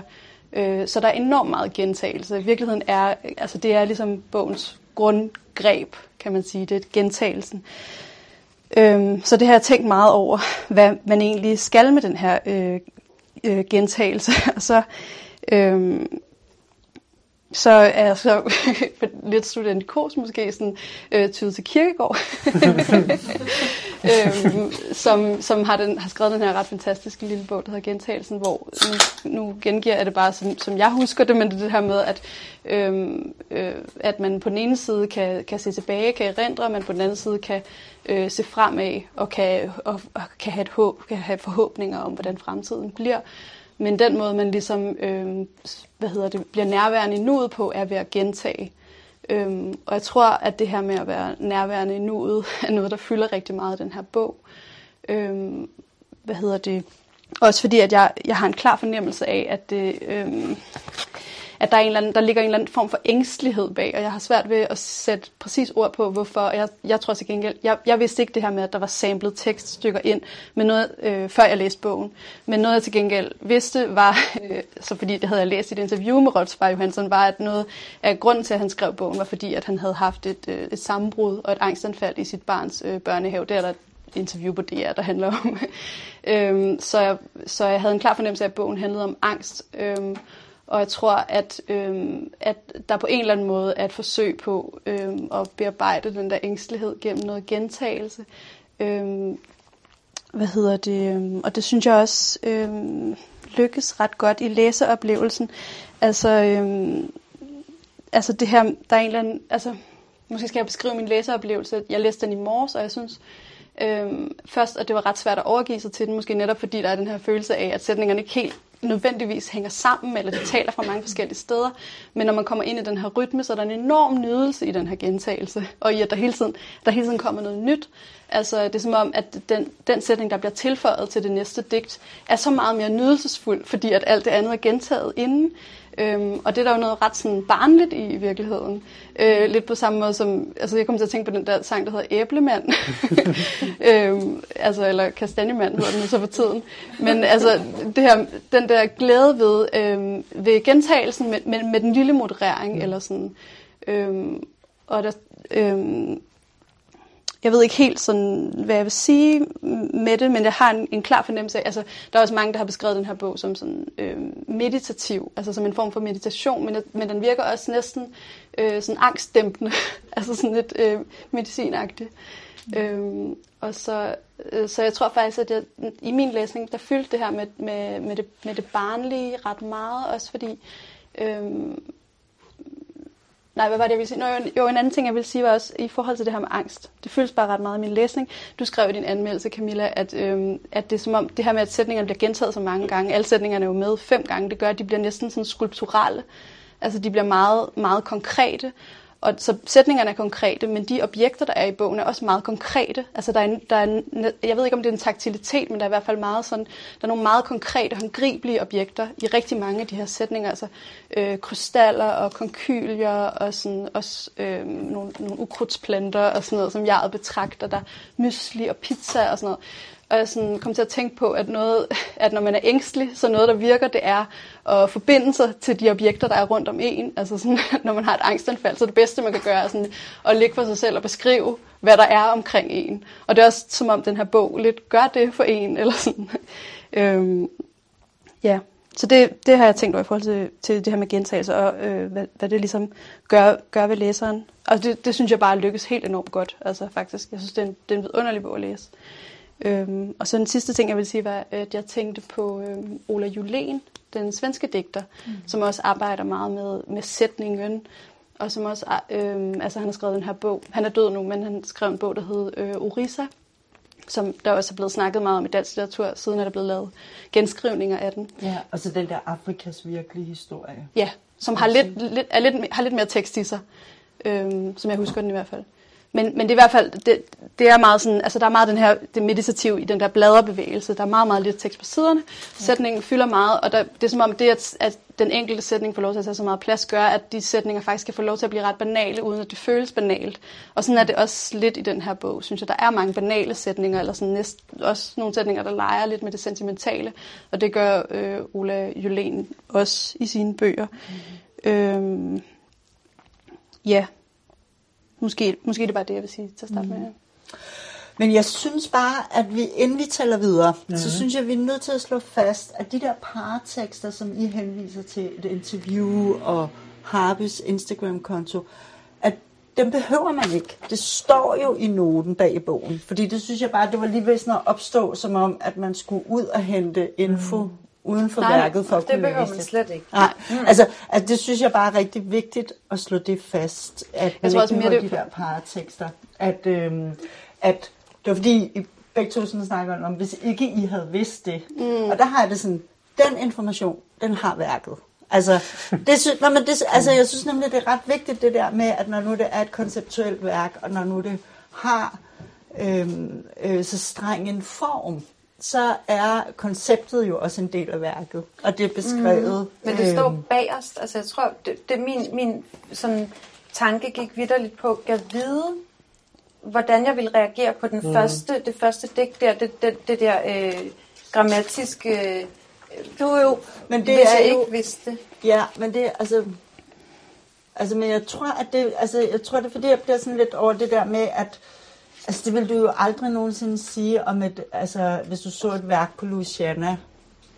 Øh, altså, det er det der med, når det er bøger, så bliver vi sgu så gammeldags, ikke? Altså, så, så vil vi have, have al informationen med det samme. Altså, det, altså hvor jeg tænker, denne her øh, bog, at den forbinder sig med billedkunst og skulptur og alt muligt andet, hvor vi jo godt, altså hvor vi er vant til, at det rager ud alle steder, og vi skal, vi er nødt til at gå rundt om den der øh, øh, skulptur for at finde ud af, hvad der er alle vejen, ikke? Altså, og måske skal man også læse denne her flere gange, og alt det der, ikke? Altså ligesom man måske skal kigge på et billede længe, eller sådan noget. Ikke? Altså, så jeg tror mere, altså det er mere det, jeg egentlig vil sige, at det er et rum, man kan gå ind i her.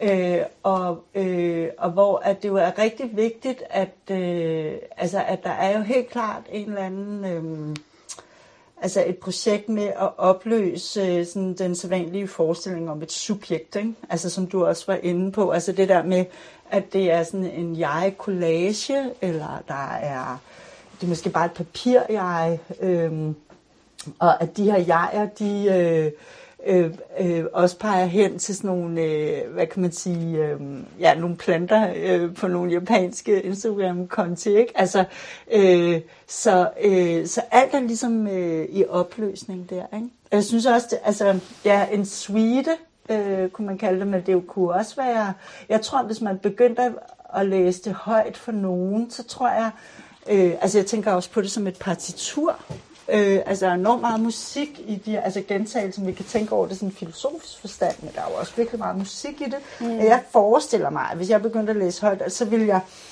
de der øh, øh, verslinjer, der bliver gentaget, så vil jeg læse dem hurtigt, mm. og så, når den sidste øh, nye sætning kom, så, så var det sådan the thrill of nummer femte sætning der, ikke? Indhegnet af luft. Oh, og så kommer det næste, ikke? Altså sådan, at, øh, at den faktisk, altså når man ligesom når man, øh, altså det er jo, sådan har man det jo også, når man lytter til musik, at oh, nu kom omkvædet, nu kom det, der hvor det lige løftede sig, og sådan noget, ikke? Altså så den, det er jo virkelig bevægelse, mm. øhm, og det synes jeg er enormt spændende, og det der med, at man også bliver, øhm, Altså netop de der jeger. Altså så selvom man så læser noten til sidst, at de kan jo ikke være sande. Eller så er det i hvert fald et jeg, der hele tiden altså, skifter, ikke bare fra formiddag til eftermiddag med humør, men altså, som kan være nervøs det ene tidspunkt og har det sjovt det næste sekund. Ikke? Altså, og det, det, øh, ja, det, synes jeg, øh, det synes jeg er spændende. Øh, ja, men jeg tror det der med... Øh, med altså alle de her ting, som nævnes. Øh, altså det der med sådan en måde at gøre verden håndgribelig. At, øh, at det er jo sådan et, altså måske noget af det ja, terapeutiske spor, eller mm. meditativ, hvad der nu. Altså der er jo meget omsorg også mm. i, øh, i de her linjer. Virkelig. Ja. Jeg tænker det også som sådan et dagbogs-jeg. Mm. Altså det er en meget dagbogsagtig digtsamling, fordi den ligesom har det der med, at du både, dagen efter er du så både den, der var lidt i går, men du er også den, der skal være der lige om lidt. Og dagbogen er også sådan en, i dag havde jeg det sjovt, og så dagen efter var sådan her, det var ikke sjovt. Og det der med, at du kan ligesom, du, kan også, du ændrer dig også, du er også sådan her, sagde jeg, jeg var forelsket i hende der, det er ikke rigtigt. Nu er jeg, nu er jeg sådan her. Altså, at man jo også, at man er ligesom, man skubber på sig selv hele tiden, og kan ligesom se noget bagved, men også sådan, uh, det der om var ikke, har ikke noget med, det er, det er den her vej nu, ikke? Og den sådan skubber på sig selv hele ja. tiden. Og jeg er helt sikker på, at det er Tove D, der har fået det der. Altså, ja. øh, ej, jeg, det er bare, mm. altså, at øh, altså, hun, øh, hun er jo virkelig sjov og mm. hurtig, når hun skriver sine erindringer, ikke? Men hvad, øh, hvad synes ja. I, det gør ved læsningen, at man ikke ved, hvad der er samlet ind, og hvad der er skrevet? Altså, øh, jamen det hvad gør det ved læsningen? Jamen, det, det er jo lige meget. Altså, mm. Det altså, synes jeg også. Altså det, eller, ja, det er både en, altså, jeg kommer til at tænke på, øh, altså, øh, det der med, altså, hvad, hvad er en selvbiografi, eller hvad mm. er et udsagn fra et subjekt? Altså, går vi nogensinde og siger noget originalt? Det er jo ikke sikkert. Mm. Øhm, at jeg kan huske, altså jeg på et tidspunkt, der øh, oversatte jeg Athena Farokshats Hvitsvit sammen med Liv Sejrbo Lidegaard. Og den består næsten udelukkende af citater. Og den blev jo alligevel læst selvbiografisk. Altså, at så var det... Øhm, øh, så var det Gunnar Egeløf, så var det Nelly Sachs, så var det Porcelan, så var det alle mulige, der blev mm. citeret. Øhm, øh, og, øh, og det blev alligevel ført hen til Athena Frokschats jeg, mm. og hendes mor, og hendes bror, og hendes far. Mm. Altså, så det, min pointe med det, altså det er bare, at når, altså nu tænker vi på Rolf Spare Johansson, mm. men det er alle mulige, der taler. Mm. Og jeg tror, at hvis jeg lavede en collage, så kunne det også komme til at handle om mig, fordi mm. jeg, vi jo ikke, altså så individuelle er vi jo slet ikke. Mm. Jeg synes, det er interessant det der med, at øh, vi ligner hinanden. Altså, at vi er meget banale på den måde. Mm. Ja. Der er også en af sætningerne, der er, jeg ved ikke, hvor, meget, hvor anderledes jeg er end mm. andre mennesker, som også har det i sig, ikke? Ja. Ja, ja. ja det vil jo også, så, altså en collage for eksempel, eller det, det at hente tekst ind fra andre steder, vil jo altid fortælle noget om den, altså, der henter teksterne ind, fordi det er jo et bestemt udvalg og en bestemt øh, sammensætning af tekster og bestemte steder, de er hentet fra. Vi, vi ville, selvom vi blev sat til at lave sådan en her bog med de samme mm. øh, kilder, ville det jo aldrig blive den samme mm. bog. Det vil altid ligesom sige noget om det organiserende jeg på en måde.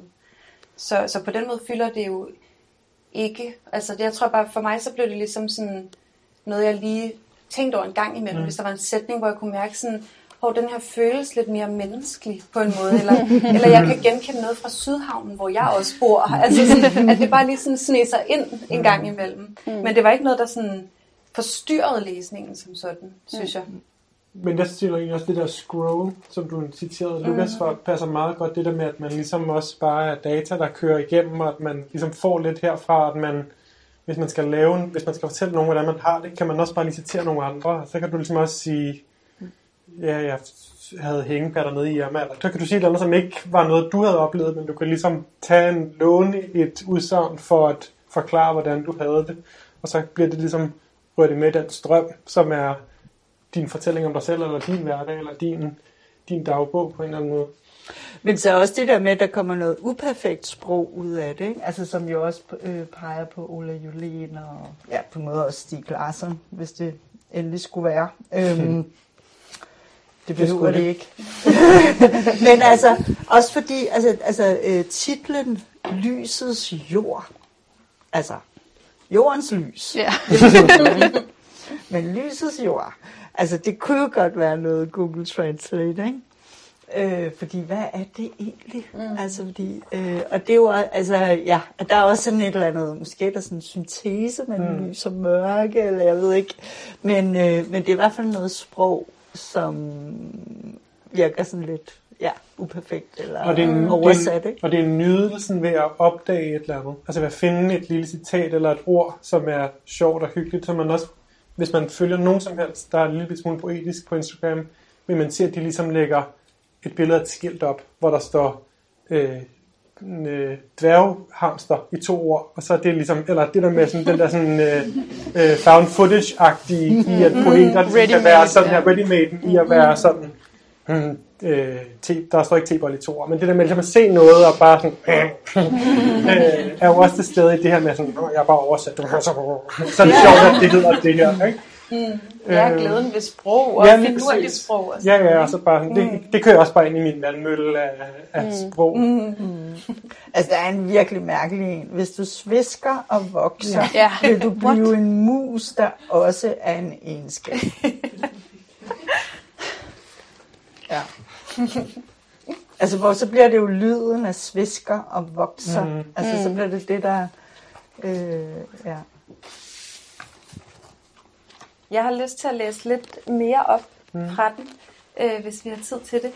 det Fordi, det og det er et sted, som, som på en måde er helt, eller ikke helt anderledes, for det er det ikke, men, men det gav mig bare nogle andre fornemmelser. Øhm, øh, på side 52 starter det, skal vi se. Øhm, hvor det var som om, at jeg blev mere menneske, og at sætningerne også begyndte sådan at ligesom hænge meget sammen mm. i forhold til øh, det nogle opstår, andre steder. Det opstår nogle steder, tænker ja. jeg også, hvor der sådan, ja. nu er der lige et, en ø af ja. noget, som giver mening, ja. og så er vi tilbage. Ja, ja, ja, lige præcis. Ja. Og det, det føler jeg virkelig, der, der sker et eller andet der, sådan omkring 52-53, øh, hvor det begynder at hænge sammen. Jeg læser lige lidt. Jeg kan ikke få nok, ligesom mine forældre. Halvdelen af tiden var de i rustning. Den usynlige mur, da jeg gik i folkeskolen. Det tog 100 år. Halvdelen af tiden var de i rustning, den usynlige mur, da jeg gik i folkeskolen. Det tog 100 år. Jeg fyldte min mave med sten. Den usynlige mur, da jeg gik i folkeskolen. Det tog 100 år. Jeg fyldte min mave med sten. På en eller anden måde var jeg altid spejlvendt. Da jeg gik i folkeskolen, det tog 100 år. Jeg fyldte min mave med sten. På en eller, på en eller anden måde var jeg altid spejlvendt. Jeg skiftede næsten ansigt. Det tog 100 år. Jeg fyldte min mave med sten. På en eller anden måde var jeg altid spejlvendt. Jeg skiftede næsten ansigt. Jeg blev kongen med det dobbelte hoved. Du skal læse den næste Ja, jeg tager også den næste. Fordi der bliver det sjovt. Mm. jeg fyldte min mave med sten. På en eller anden måde var jeg altid spejlvendt. Jeg skiftede næsten ansigt. Jeg blev kongen med det dobbelte hoved. Kongen af peanuts. Jeg tænker også, at bogen har meget sådan noget med, at der er ikke en følelse, der kan vare i særlig lang tid. Og du kan ikke have det på en måde i særlig lang tid, før det kommer over. Så bliver du ligesom vred, vred, vred, vred, vred, vred, sjov, sjov, sjov. At du, Ja. ja. at du når ligesom tinden, og så ruller du over i det på en næste. eller anden måde. Ja, Ja. Så du kan ikke, hver gang du tænker sådan her, uh, nu bliver det alvorligt, Ja. så er det kongen af peanuts. Ja. Eller hvad det så bliver sjovt, så pludselig er det, jeg vil være voksen og tjene en masse penge. Og så bliver Ja. den, den sådan, du kan ikke, hver gang man tror, okay, nu er der et fuldendt digt, der ligesom står og er afsluttet og har en start og en slutning, så når de ligesom at, mm. at blive til, allerede at blive til det næste, som så bliver det første. Altså som sådan en, så du ved også, om lidt skal det her, skal den her film ligesom klippes over. Ja. Da jeg læste den, tænkte jeg meget på den der, man har set i eksperimentariet, den der med hesten inde på billedet, hvor du ligesom, hvis du drejer rullen og kigger ind igennem, så ligner det, altså det er bare billeder, der står stille, men når du kører den igennem, hop, løber hesten. Altså det der med, mm. eller at gøre sådan med bogen, når du gør noget, man ikke kan høre på en podcast, men de der, hvor du ligesom, så der sker der noget oppe i hjørnet af bogen, mm. som den her bog jo gør. Du kan jo, hvis du kunne læse så hurtigt, kunne du bare læse den femte linje, og så havde du ligesom øh, det, der skete på en øh, linje, men så, når du sætter det i bevægelse, sker der så, et, så ligner det, at hesten løber hen over øh, galopbanen. Men hvis der så er det så stille, så er det sådan, så kan du se, at det bare er Bare fem billede, linjer, ja. mm. som du så ligesom sætter i bevægelse, når du starter din læsning. Men derfor kunne jeg også rigtig godt lide den måde, du læste op på. Fordi det underbyggede virkelig den der øh, fornemmelse. Ja, ja.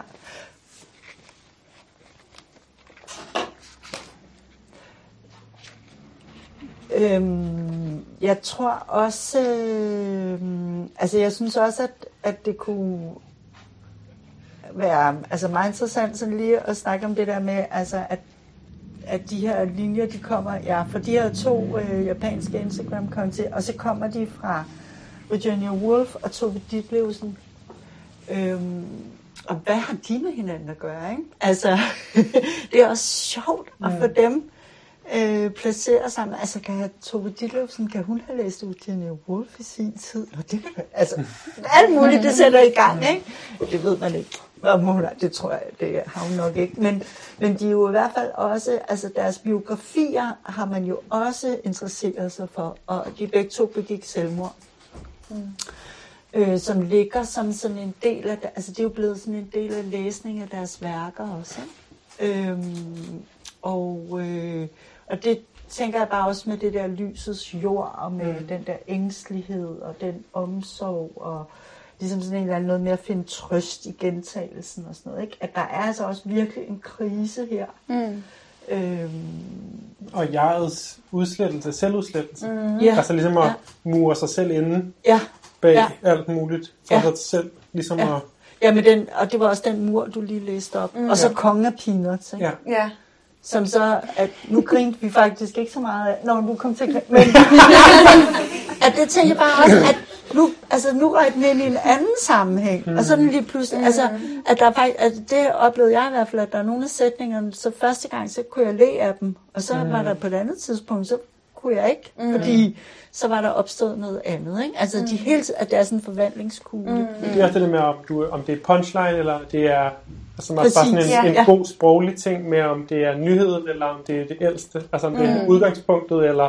Ja, eller introen til det Ja. næste. Ja, Ja. det betyder Ja. faktisk virkelig meget. Ja. Mm. Men i virkeligheden... Også bare bagside citatet, ikke? hvor der er, det, der er en linje, der hedder, det er en uovervindelig tanke, øh, som, er, ligesom, som jo både kan forholde sig til det, der kommer før, og det, der kommer efter. Og der, nu kan jeg ikke lige huske, hvor det er hen i bogen, men øh, det betyder bare enormt meget for læsningen. Ja. Jo. Altså sådan, det kan både være, jeg kommer til at få det sjovt, det er en uovervindelig tanke. Det, kan, det er slutningen på et digt, Ja. men startet på et, på, det, på et andet digt er, det er en uovervindelig tanke. Man kan ikke dø, hvis man ikke er i live. Ja, det er virkelig to Altså, forskellige ting. Det er helt sådan vild øh, omvending, ikke?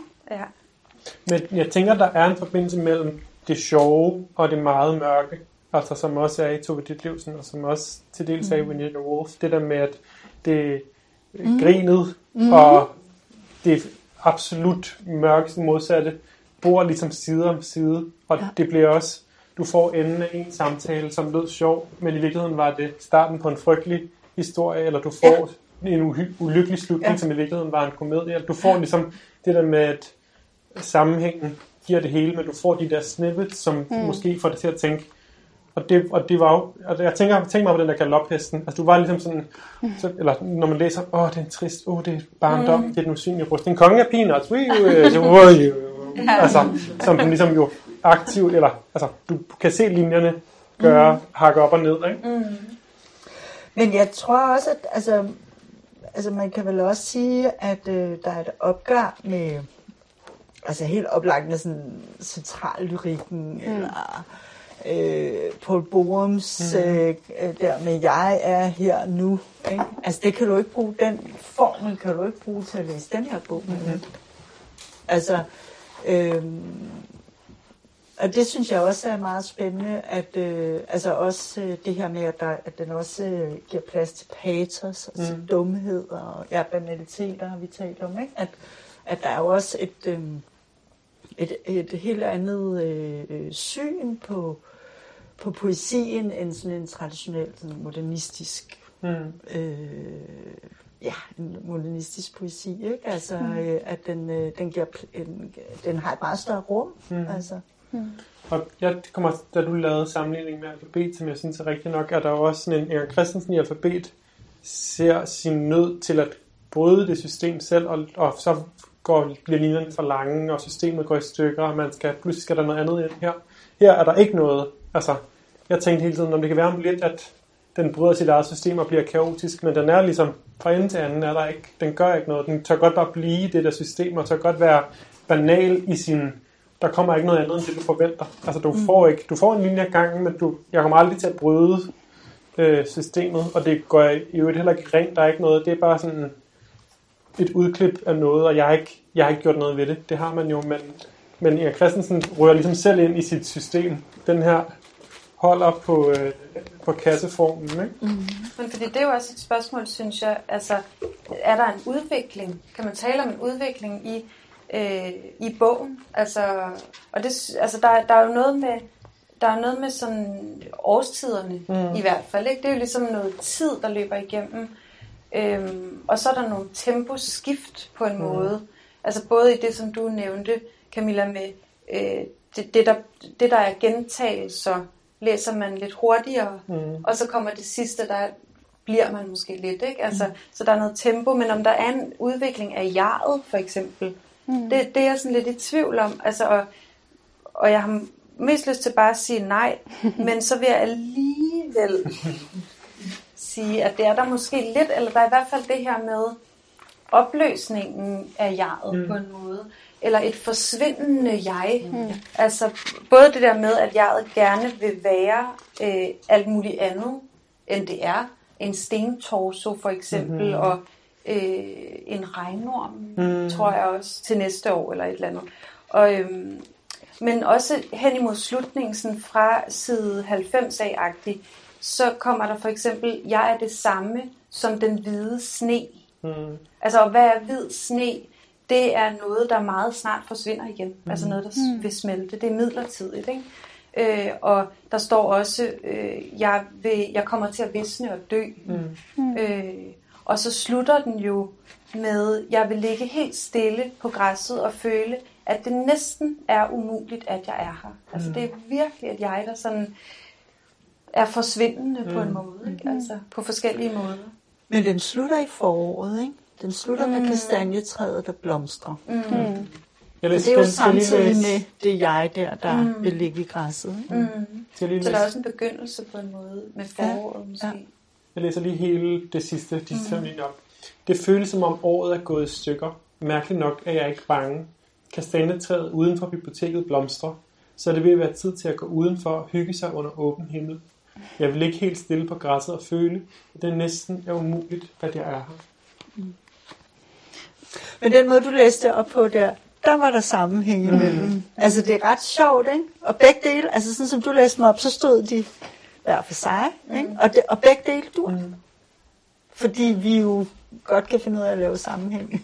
Men det her, jo- det her bliver også, jeg, da jeg lige hørte mig selv læse op, blev det helt sådan naturalagtigt. Så vil jeg stå og se, eller så vil jeg stå og se den gennem byen sidste gang, det bliver sådan, og så skal jeg stå ved hovedbanegården og se de andre gå forbi. Eller den er sådan, Ja. den bliver helt... Ja. Øh, Men det er jo også det der godmodige, der er i den, ikke? Jo. Så gå udenfor og hygge sig under åben himmel. Ja. Sådan, altså. Jeg skal have det sjovt. Ja, præcis. Det er sådan et godt råd. Ja. ja. Jeg blev også lidt i tvivl, om der var en eller anden form for ironi, ironisering også nogle gange i, i nogle af de sætninger der. Der er sådan, altså, ja, at, at jeg, også, eller jeg eller digtet ved godt, at det også er lidt dumt. Ikke? Der er også en fugl, der, der er nogle linjer, der er ret poetiske, og så er der nogle fugle udenfor i den der hvide sne, og så står der, det er en dum pap. altså, hvor det er som om sådan, det, er også, mærke- men jeg kom bare, det, vi snakkede om det der med det centralt lyriske jeg, jeg kom også til at tænke på, at, det, at øhm, det der med, at man ikke rigtig ved, at jeget ikke har en udvikling, er også et, et opgør med det, jeg tænker. At- og der står så også på et tidspunkt, der er mange dage, og der er mange ting, men jeg ved ikke, om der er nogen tilstand. Mm. Altså, at jeget er ikke et sted, der er ikke en følelse, der ligesom skal formidles, eller en, hvad hedder det, sådan som jeg, jeg tænker, at, det, at den ofte er i en central lyrisk øh, tradition, ikke? Skal vi prøve at sammenligne Ja. de to bøger? Mm. Lad os gøre det. Øh, og i virkeligheden er det, noget, er det et spor, vi ikke har nævnt så meget om den her, men den er det kosmiske fylder en del i lysets jord. Det, titlen har jo også et eller andet, mm. som næsten er det en fremmed planet, er det vores planet, er det den blå planet, og så er der lysets jord, som en, det samme eller noget andet. Mm. Men der er også en eller anden forholden sig til, tænker jeg, at være et jeg i krise. Mm. Altså både i den store krise, den lille krise, den mellemstore krise på samme tid. Mm. Og ligesom prøve at, at prøve at være potteplante, og prøve at være tebolle, og prøve at være alt muligt, og, ikke ligesom kunne fastholde sig. Mm. Og i et øjeblik være et energisk barn, Ja. og så være et rådent løg Ja. i den der inde i krisen. Men, men selve titlen der, den kommer fra en, øh, en sætning, som hedder, de hårde mennesker, der overlevede vinteren, lad os plante dem i lysets jord. Mm. Altså lige før er det sådan en salme, eller mm. ikke? Og det er bare for at sige, at der er rigtig mange øh, forskellige øh, stileje ude at gå. Men der kan man jo sige, at nu kan jeg nemmest få øje på en forskel, hvis mm. vi skal sammenligne de to. At når du nævner alt det der med teboller og planter og sådan noget, at i lysets jord, der er de øh, kulturelle ting og de naturlige ting, de befinder sig på samme niveau. Man kan lige så godt være en stikling som en tebolle, mm. eller hvad det nu kunne. Altså, hvor at i, når vi rejser til Mars, der er jo virkelig en adskillelse, mm. ikke? Og et hierarki mm. i lidt højere grad end her, ikke? Mm. Ja. Men man kan måske så sige, at den længsel, man kan fornemme i mig Elva Kildes bog, efter at indgå i naturen på den der Ja. ikke sproglige, eller hvad man skal sige, måde, den forløses på en eller anden måde, den her. Altså, det var ret, altså i lysets jord. Mm. Øhm, det var ret lækkert at læse Lysets Jord, efter man har læst alle de her frustrationer med mm. menneske over for natur, i, når vi rejser til Mars, så ligesom at få en sådan, øh, et, et sådan poetisk svar på det på en eller anden måde. Men samtidig synes jeg, at der, altså, som jeg også sagde øh, før, at noget af det, de også har, har til fælles, er det der med, altså, at, at virkelig gerne ville noget andet. Eller ligesom på en måde hele tiden sådan, have øjnene lidt rettet mod fremtiden, hvor der kommer til at ske en forandring, mm. og så bliver det bedre. Altså den desperation findes også, synes jeg, i lysets jord. Helt klart. Eller desperation, ved jeg ikke om er helt rigtigt, men i hvert fald en længsel, eller et eller andet, som, som også hører til krisen. Altså. Fordi der, der er sådan noget, øh, jeg kommer til at få det sjovt. Jeg vil finde min fritid. Jeg skal være organiseret og renlig. Øh, og jeg må slappe af og være tålmodig og pleje mit knirkende hoved. Mm. Og der var også det der med voksen. Mm-hmm. Jeg, jeg skal tjene penge og blive voksen. Mm. Der er ligesom sådan en, en, en eller anden stemme, der si- fortæller det her jeg, at du burde nok faktisk øh, tage dig sammen og være på en anden måde, mere organiseret, mere renlig og sådan mere voksen eller et eller andet. Og det lyder lidt for mig som sådan en samfundsstemme. Altså mm. sådan den der, man kan høre, sådan du burde alt muligt. Mm. Øhm, hvor, når man er hård ved sig selv i virkeligheden. Ikke? Altså, og så skifter det hele tiden til sådan en opgivenhed og mm. sådan en lejesyghed. Eller en glæde ved tingene bare. Mm. Ikke? Altså, øhm, men samtidig er der det der, der står også, der var køligt og lovende i fremtiden. Og det synes jeg, de har lidt til fælles, Mm. de to bøger. Ikke? Altså, og ligesom se, ude i fremtiden bliver, bliver det bedre. Altså lykken er et andet sted. Mm. Ja, på en Ja. måde. Ikke? Ja. Men der er måske det med nuet. Altså, hvor et- i, i Maja Elverkildes øh, bog, der, der prøver hun at være i nuet via de der ritualer på en måde. Mhm. Ikke? Og hvor her, der er det så gentagelsen, udvidelsen mm. af, af nuet på en måde, via gentagelsen, der gør, der gør lidt det samme. Ja.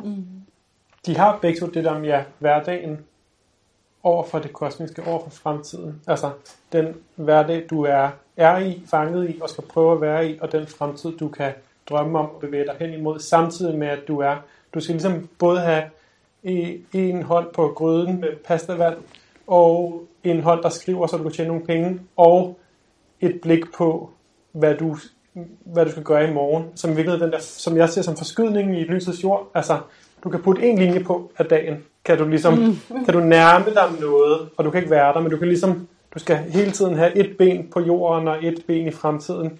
Og Maja Elvekildes Laura skal ligesom skrive og drømme om fremtiden, men den skrift skal også, skal hun bare solgt os. Altså hun skal ligesom hele tiden også have lagt det bag sig, for altså hun, kan, hun er nødt til også at være i en, i en, i en irriterende, fugtig, musebefængt nutid, mm. samtidig med, at hun kan drømme om noget andet. Det lykkes ikke for hende. Mm. Øh, Nej, fordi i, i kraft af bøgernes meget, meget forskellige form, så er det også som om, at altså begge aspekter findes, men i lysets jord fusioneres de jo på en eller anden måde, fordi at alt ligesom kan indoptages i den der form, hvor der er, det er så ekstremt skarpt skåret mellem det, det almindelige liv og, mm. og forsøget på at indgå i et eller andet mere sådan kosmisk fællesskab i Maja Elverkilde, ikke? Men det, jeg tænker også, hvis man var lidt fræk og sagde, at der stod noget hernede i bunden af siden, så ville der stå, jeg står op, jeg går i seng, jeg koger pasta til mit barn. Jeg står op, jeg går i seng, jeg koger pasta til mit barn. Og der er en, en ikke-poetisk gentagelse hver eneste dag også, som vi får, som også nogle gange virkelig dårlig dialog i Maja Elvekildes. Mm. Men du skal også tørre snot op af nogens næse. Og, det, og det er også, der er også mennesker, som har fået det op i sin poesi, uden at det gjorde noget. Og det er ikke fordi, at jeg synes, at Lysets Jord skulle have et hverdagsspor. Men jeg tænker bare igen sådan det der med, jo, po- poesien må, kan godt sejre sig, og kan godt lave ritualer ude i skoven. Men der er fucking noget pastavand her nedenunder, som findes. Mm. Og det, jeg ved ikke, om det er bedst at skrive det frem, eller ikke at skrive det frem. Men det tænker jeg er en, en væsensforskel på de, der er teboller, og der er alt muligt andet, som rører ind op igennem. Men der er altid nogle gentagelser, som Maja Elbekilde skriver frem på en anden måde end lysets jord. Mm. Men gentagelsen har de begge to på en eller anden måde. Mandag til fredag.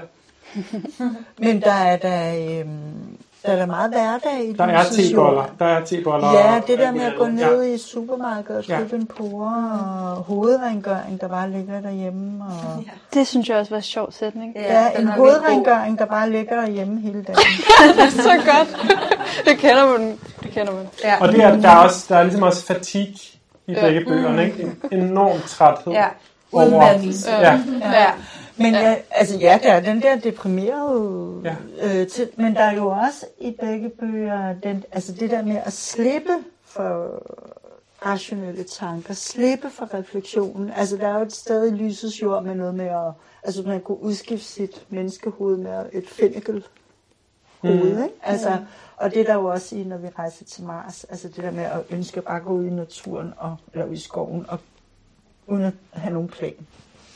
Ja, slip Altså for den besværlige planlægning. Ja. bevidsthed på en Ja, ja, eller, ja, eller slippe for det der samfunds Ja. jeg, eller hvad du Ja. kaldte det. Mm. Ja. Ja. Øhm. Men jeg tror bare, at altså, øh, øh, der er vel, altså for mig som læser, så er der flere overraskelser. Altså er flere steder, hvor jeg simpelthen bliver overrasket i lysets jord. Altså fordi, øh, altså vi talte om de der øh, sætninger, der sådan peger ud i fremtiden, ikke? At der er også, og dem du øh, citerede, de gav alle sammen sådan mening, men der er også sådan en, den frosne krise er overstået, så jeg skal snart have nogle holdbare mennesker i haven. Ikke? Mm. Altså hele tiden den der med øh, altså, øh, bytten om på mennesker og planter. Øh, jeg tror nok, at at jeg i min anmeldelse i information skrev noget med, at øh, der ligesom var sådan et ønske om at, altså, at tænke som en plante, eller være en plante, blive en plante.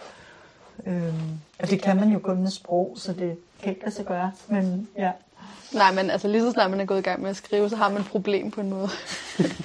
Ja, Men, øhm, ja, ja. Men, der, men ja, jeg, jeg, jeg vil ikke gentage mig selv, men, men, men ja, altså jeg synes også, for eksempel skriver, øh, skriver Rolfsberg Johansson i- på side 83, øh, nu strammer og administrerer jeg mig selv den smerte, jeg har opdraget, som også, øh, synes jeg, minder om noget, man kender fra, når vi rejser til Mars, ikke? Altså det der med ligesom at komme fra et forkert samfund på en eller anden måde, eller komme fra en forkert, øh, have noget forkert med sig, som man på en eller anden måde sådan, ikke, heller ikke kan slippe fra. Eller sådan. Mm. Det er også med i den bog, ikke? Ja. Ja. Men altså, når vi rejser til Mars, er en mere kaotisk oplevelse at læse. Mm. Og også ligesom af alle mulige grunde. Men også fordi det ikke er fem linjer, der gentager sig selv. Mm. Øh, Det er ikke lige så stram en form. det er en stramme form. Men jeg vil sige, jeg kan, godt, jeg kan måske komme til at lyde meget kritisk, men jeg, jeg må, må faktisk sige, at jeg synes, det var en ret øh, spændende læseoplevelse, når vi rejser til Mars stadig, selvom at der er mange ting ved den, der er også, der er også sådan lidt, øh, hvad hedder det, der er lidt friktion mellem mig og den bog, men, men det er måske også meget godt, altså sådan, jeg tror også, den sådan, øh, hvad hedder det, kan pege, kan pege på nogle sådan, øh, hvad hedder det, altså det der had, had til samfundet på en eller anden måde, og det, den problematisering af, det, af, af den måde, vi lever på, og sådan, det, den kan jeg mærke, den, den gør mig meget vred, når jeg læser om den. Og det tror jeg også er fordi, at det, ligesom, det er også en skæbne, som vi alle sammen lidt er overgivet til det her med, at vi gerne vil, at vi er bevidste om, at der er en klimakrise, og der er alle de her kriser, som er ekstremt problematiske, samtidig med, at der bare ikke rigtig er nogen udvej.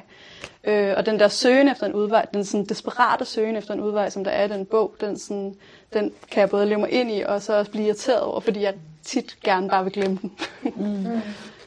Ja. Jeg, jeg tænkte også at læse Maja Michele sådan en sætning som, er det selvisk at blive i kapitalismen, komma, er det selvisk at melde sig ud af den. Og det er ligesom en krise, hun Mm. oplever det der med.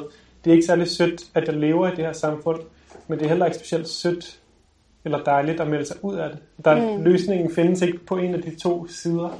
Mm. Øh, Men der synes jeg, I er meget venlige, ikke? fordi nu går vi ind i at læse den altså tematisk og sige, at det tema er vi interesseret i.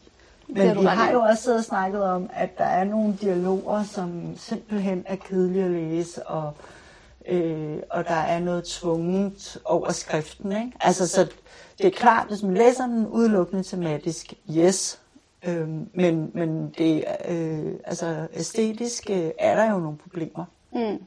Uden tvivl. Altså, ja, som og, jeg og ikke... den er, øh, og den er, altså, ikke, den er ikke ligesom stramt redigeret.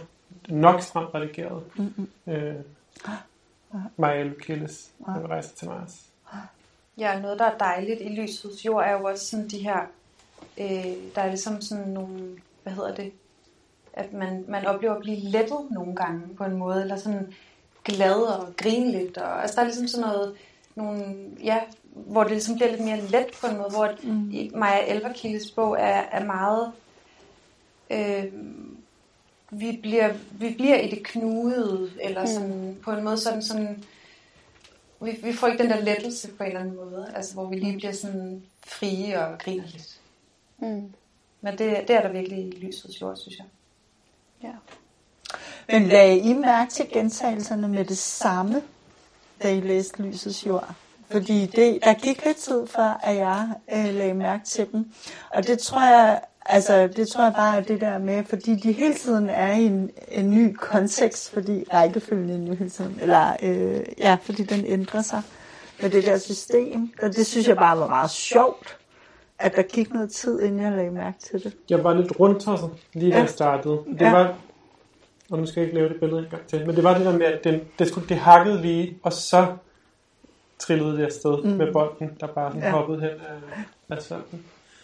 Men jeg tænker, at jeg, skal, jeg er også beskyttet, eller øh, stået på mål for mig i næsten for meget.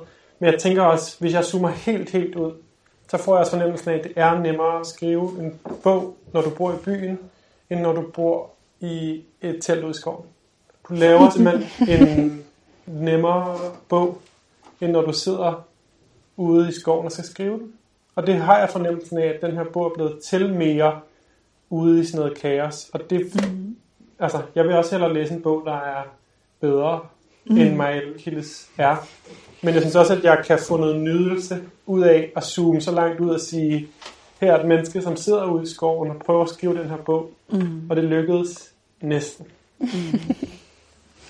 Men det er rigtigt, der er, altså på den måde kan man jo sige, at, der er et, altså, at begge bøger har jo et kæmpe højt ambitionsniveau, ikke? Og mm. det er bare, altså, ja, øh, udspringer af forskellige steder, ja. ja. ja. Og jeg kan egentlig bare mægtig godt lide dem begge to. Og den ene er nemmere at læse den anden. Mm. Vi skal tage rundt af. Er der noget, I mangler at sige? Er der, man må også gerne komme med Man må også gerne komme med et spørgsmål. Vi har været meget lukkede, men nu vi har været fire linjer, der har skiftet hinanden ud hele tiden. Nu kan det godt være, at vi en femte.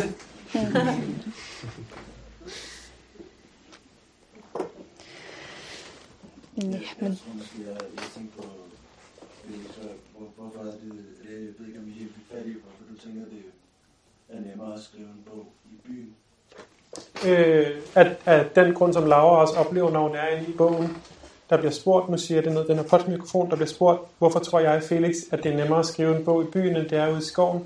Øh, og Laura, i, når, jeg, når vi rejser til Mars, oplever det her med, når jeg kommer hjem, og der faktisk er en vandhane, og der faktisk er et køleskab, og der faktisk er kortere til skolen, og jeg skal køre mit barn to timer, så jeg har tid til at skrive, og jeg også jeg ligger bedre i min seng, jeg sidder bedre på min stol, og det er ikke fordi, den er skrevet ud fra skoven på sådan en, jeg sidder øh, på en gren og en sten, men den er, den er skrevet fra det besværlige, slet ikke, at Rolf Spar ikke har haft besværligt overhovedet.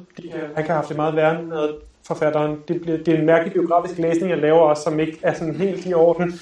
Men, men fornemmelsen af, og man er ikke et bedre menneske at skrive ud fra skoven eller skrive ind på byen, men jeg tror, det er nemmere at skrive på en computer, øh, hvor der er en kaffemaskine og en vandhane, end det er at skrive på en computer øh, på farten som nomade, som øh, snublende over sig selv og skal øh, fikse sit liv. Øh, så først og fremmest er det ikke i orden, jeg siger det, for det andet, at var det sådan, jeg sagde det. Men fordi bogen har været svær at skrive, så skal vi så... Nej, nej, det er det, som jeg sagde, som jeg sagde, som jeg sagde. Jeg, øh, jeg vil ønske, det var en bedre bog. Jeg vil, jeg vil ønske, alle bøger var bedre bøger, må jeg sige. Men at jeg, men jeg kunne få den nydelse, læsenydelse ud af det, af at zoome så langt ud. Og det er også for langt ud. Og så se blive det besværlige, synes jeg også havde en, en charme. Altså, og det, for mig lyder det også sådan, altså, øh, en, det er ligesom at sige noget patineret. Det er også en sommerhuscharme, altså noget er lidt, noget er lidt vakkelvogn, der er også lidt sødt. Det, vil, det er også patroniserende på en eller anden måde. Øh, men den men har lige, ligesom, ja. den har sin egen grovhed på sig. Mm. Altså, mm. Mm. Og det er mod hårene, og det, mm. du læser hen over det nogle gange. Ja. Men så er der lige Amagerhylden. Ja. Og så, og så kan du nyde det alligevel. Ja. Men, og måske også den der redaktørscene, som du nævnte. Den kunne jeg virkelig godt lide. Ja. At den har, altså den på en eller anden måde, den øh, bliver jo også øh, en læsning af bogen selv, ikke? Eller, Redaktøren siger... i hvert fald på meta. Ja, redaktøren mm. siger også, vi vil have dine tekster, fordi det er dig, der skriver dem. Fordi ja. du er et menneske, der er flyttet ud i skoven. Ja. Ja. Det er derfor, dine tekster er interessante. Ja. Det er også det, jeg gjorde. Jeg var redaktøren, der sagde, ja. bogen skrevet i skoven er ja. sjovere. Det er den ikke. Jeg ved det ikke. I må selv læse det. Yes, men jeg tror, vi, vi runder af nu. Så vi ja. øh, tusind tak. Ja, tak. Det var rigtig spændende at snakke med jer. I lige måde. Ja, i lige måde. Så tak, vi ses ja. øh, den 8. december. Ja. Samme tid, samme sted, hvor der blev uddelt en pris. Ja. Kritikersalongens første pris. Ja. Salon. Og så har vi allerede sagt for meget. Ja.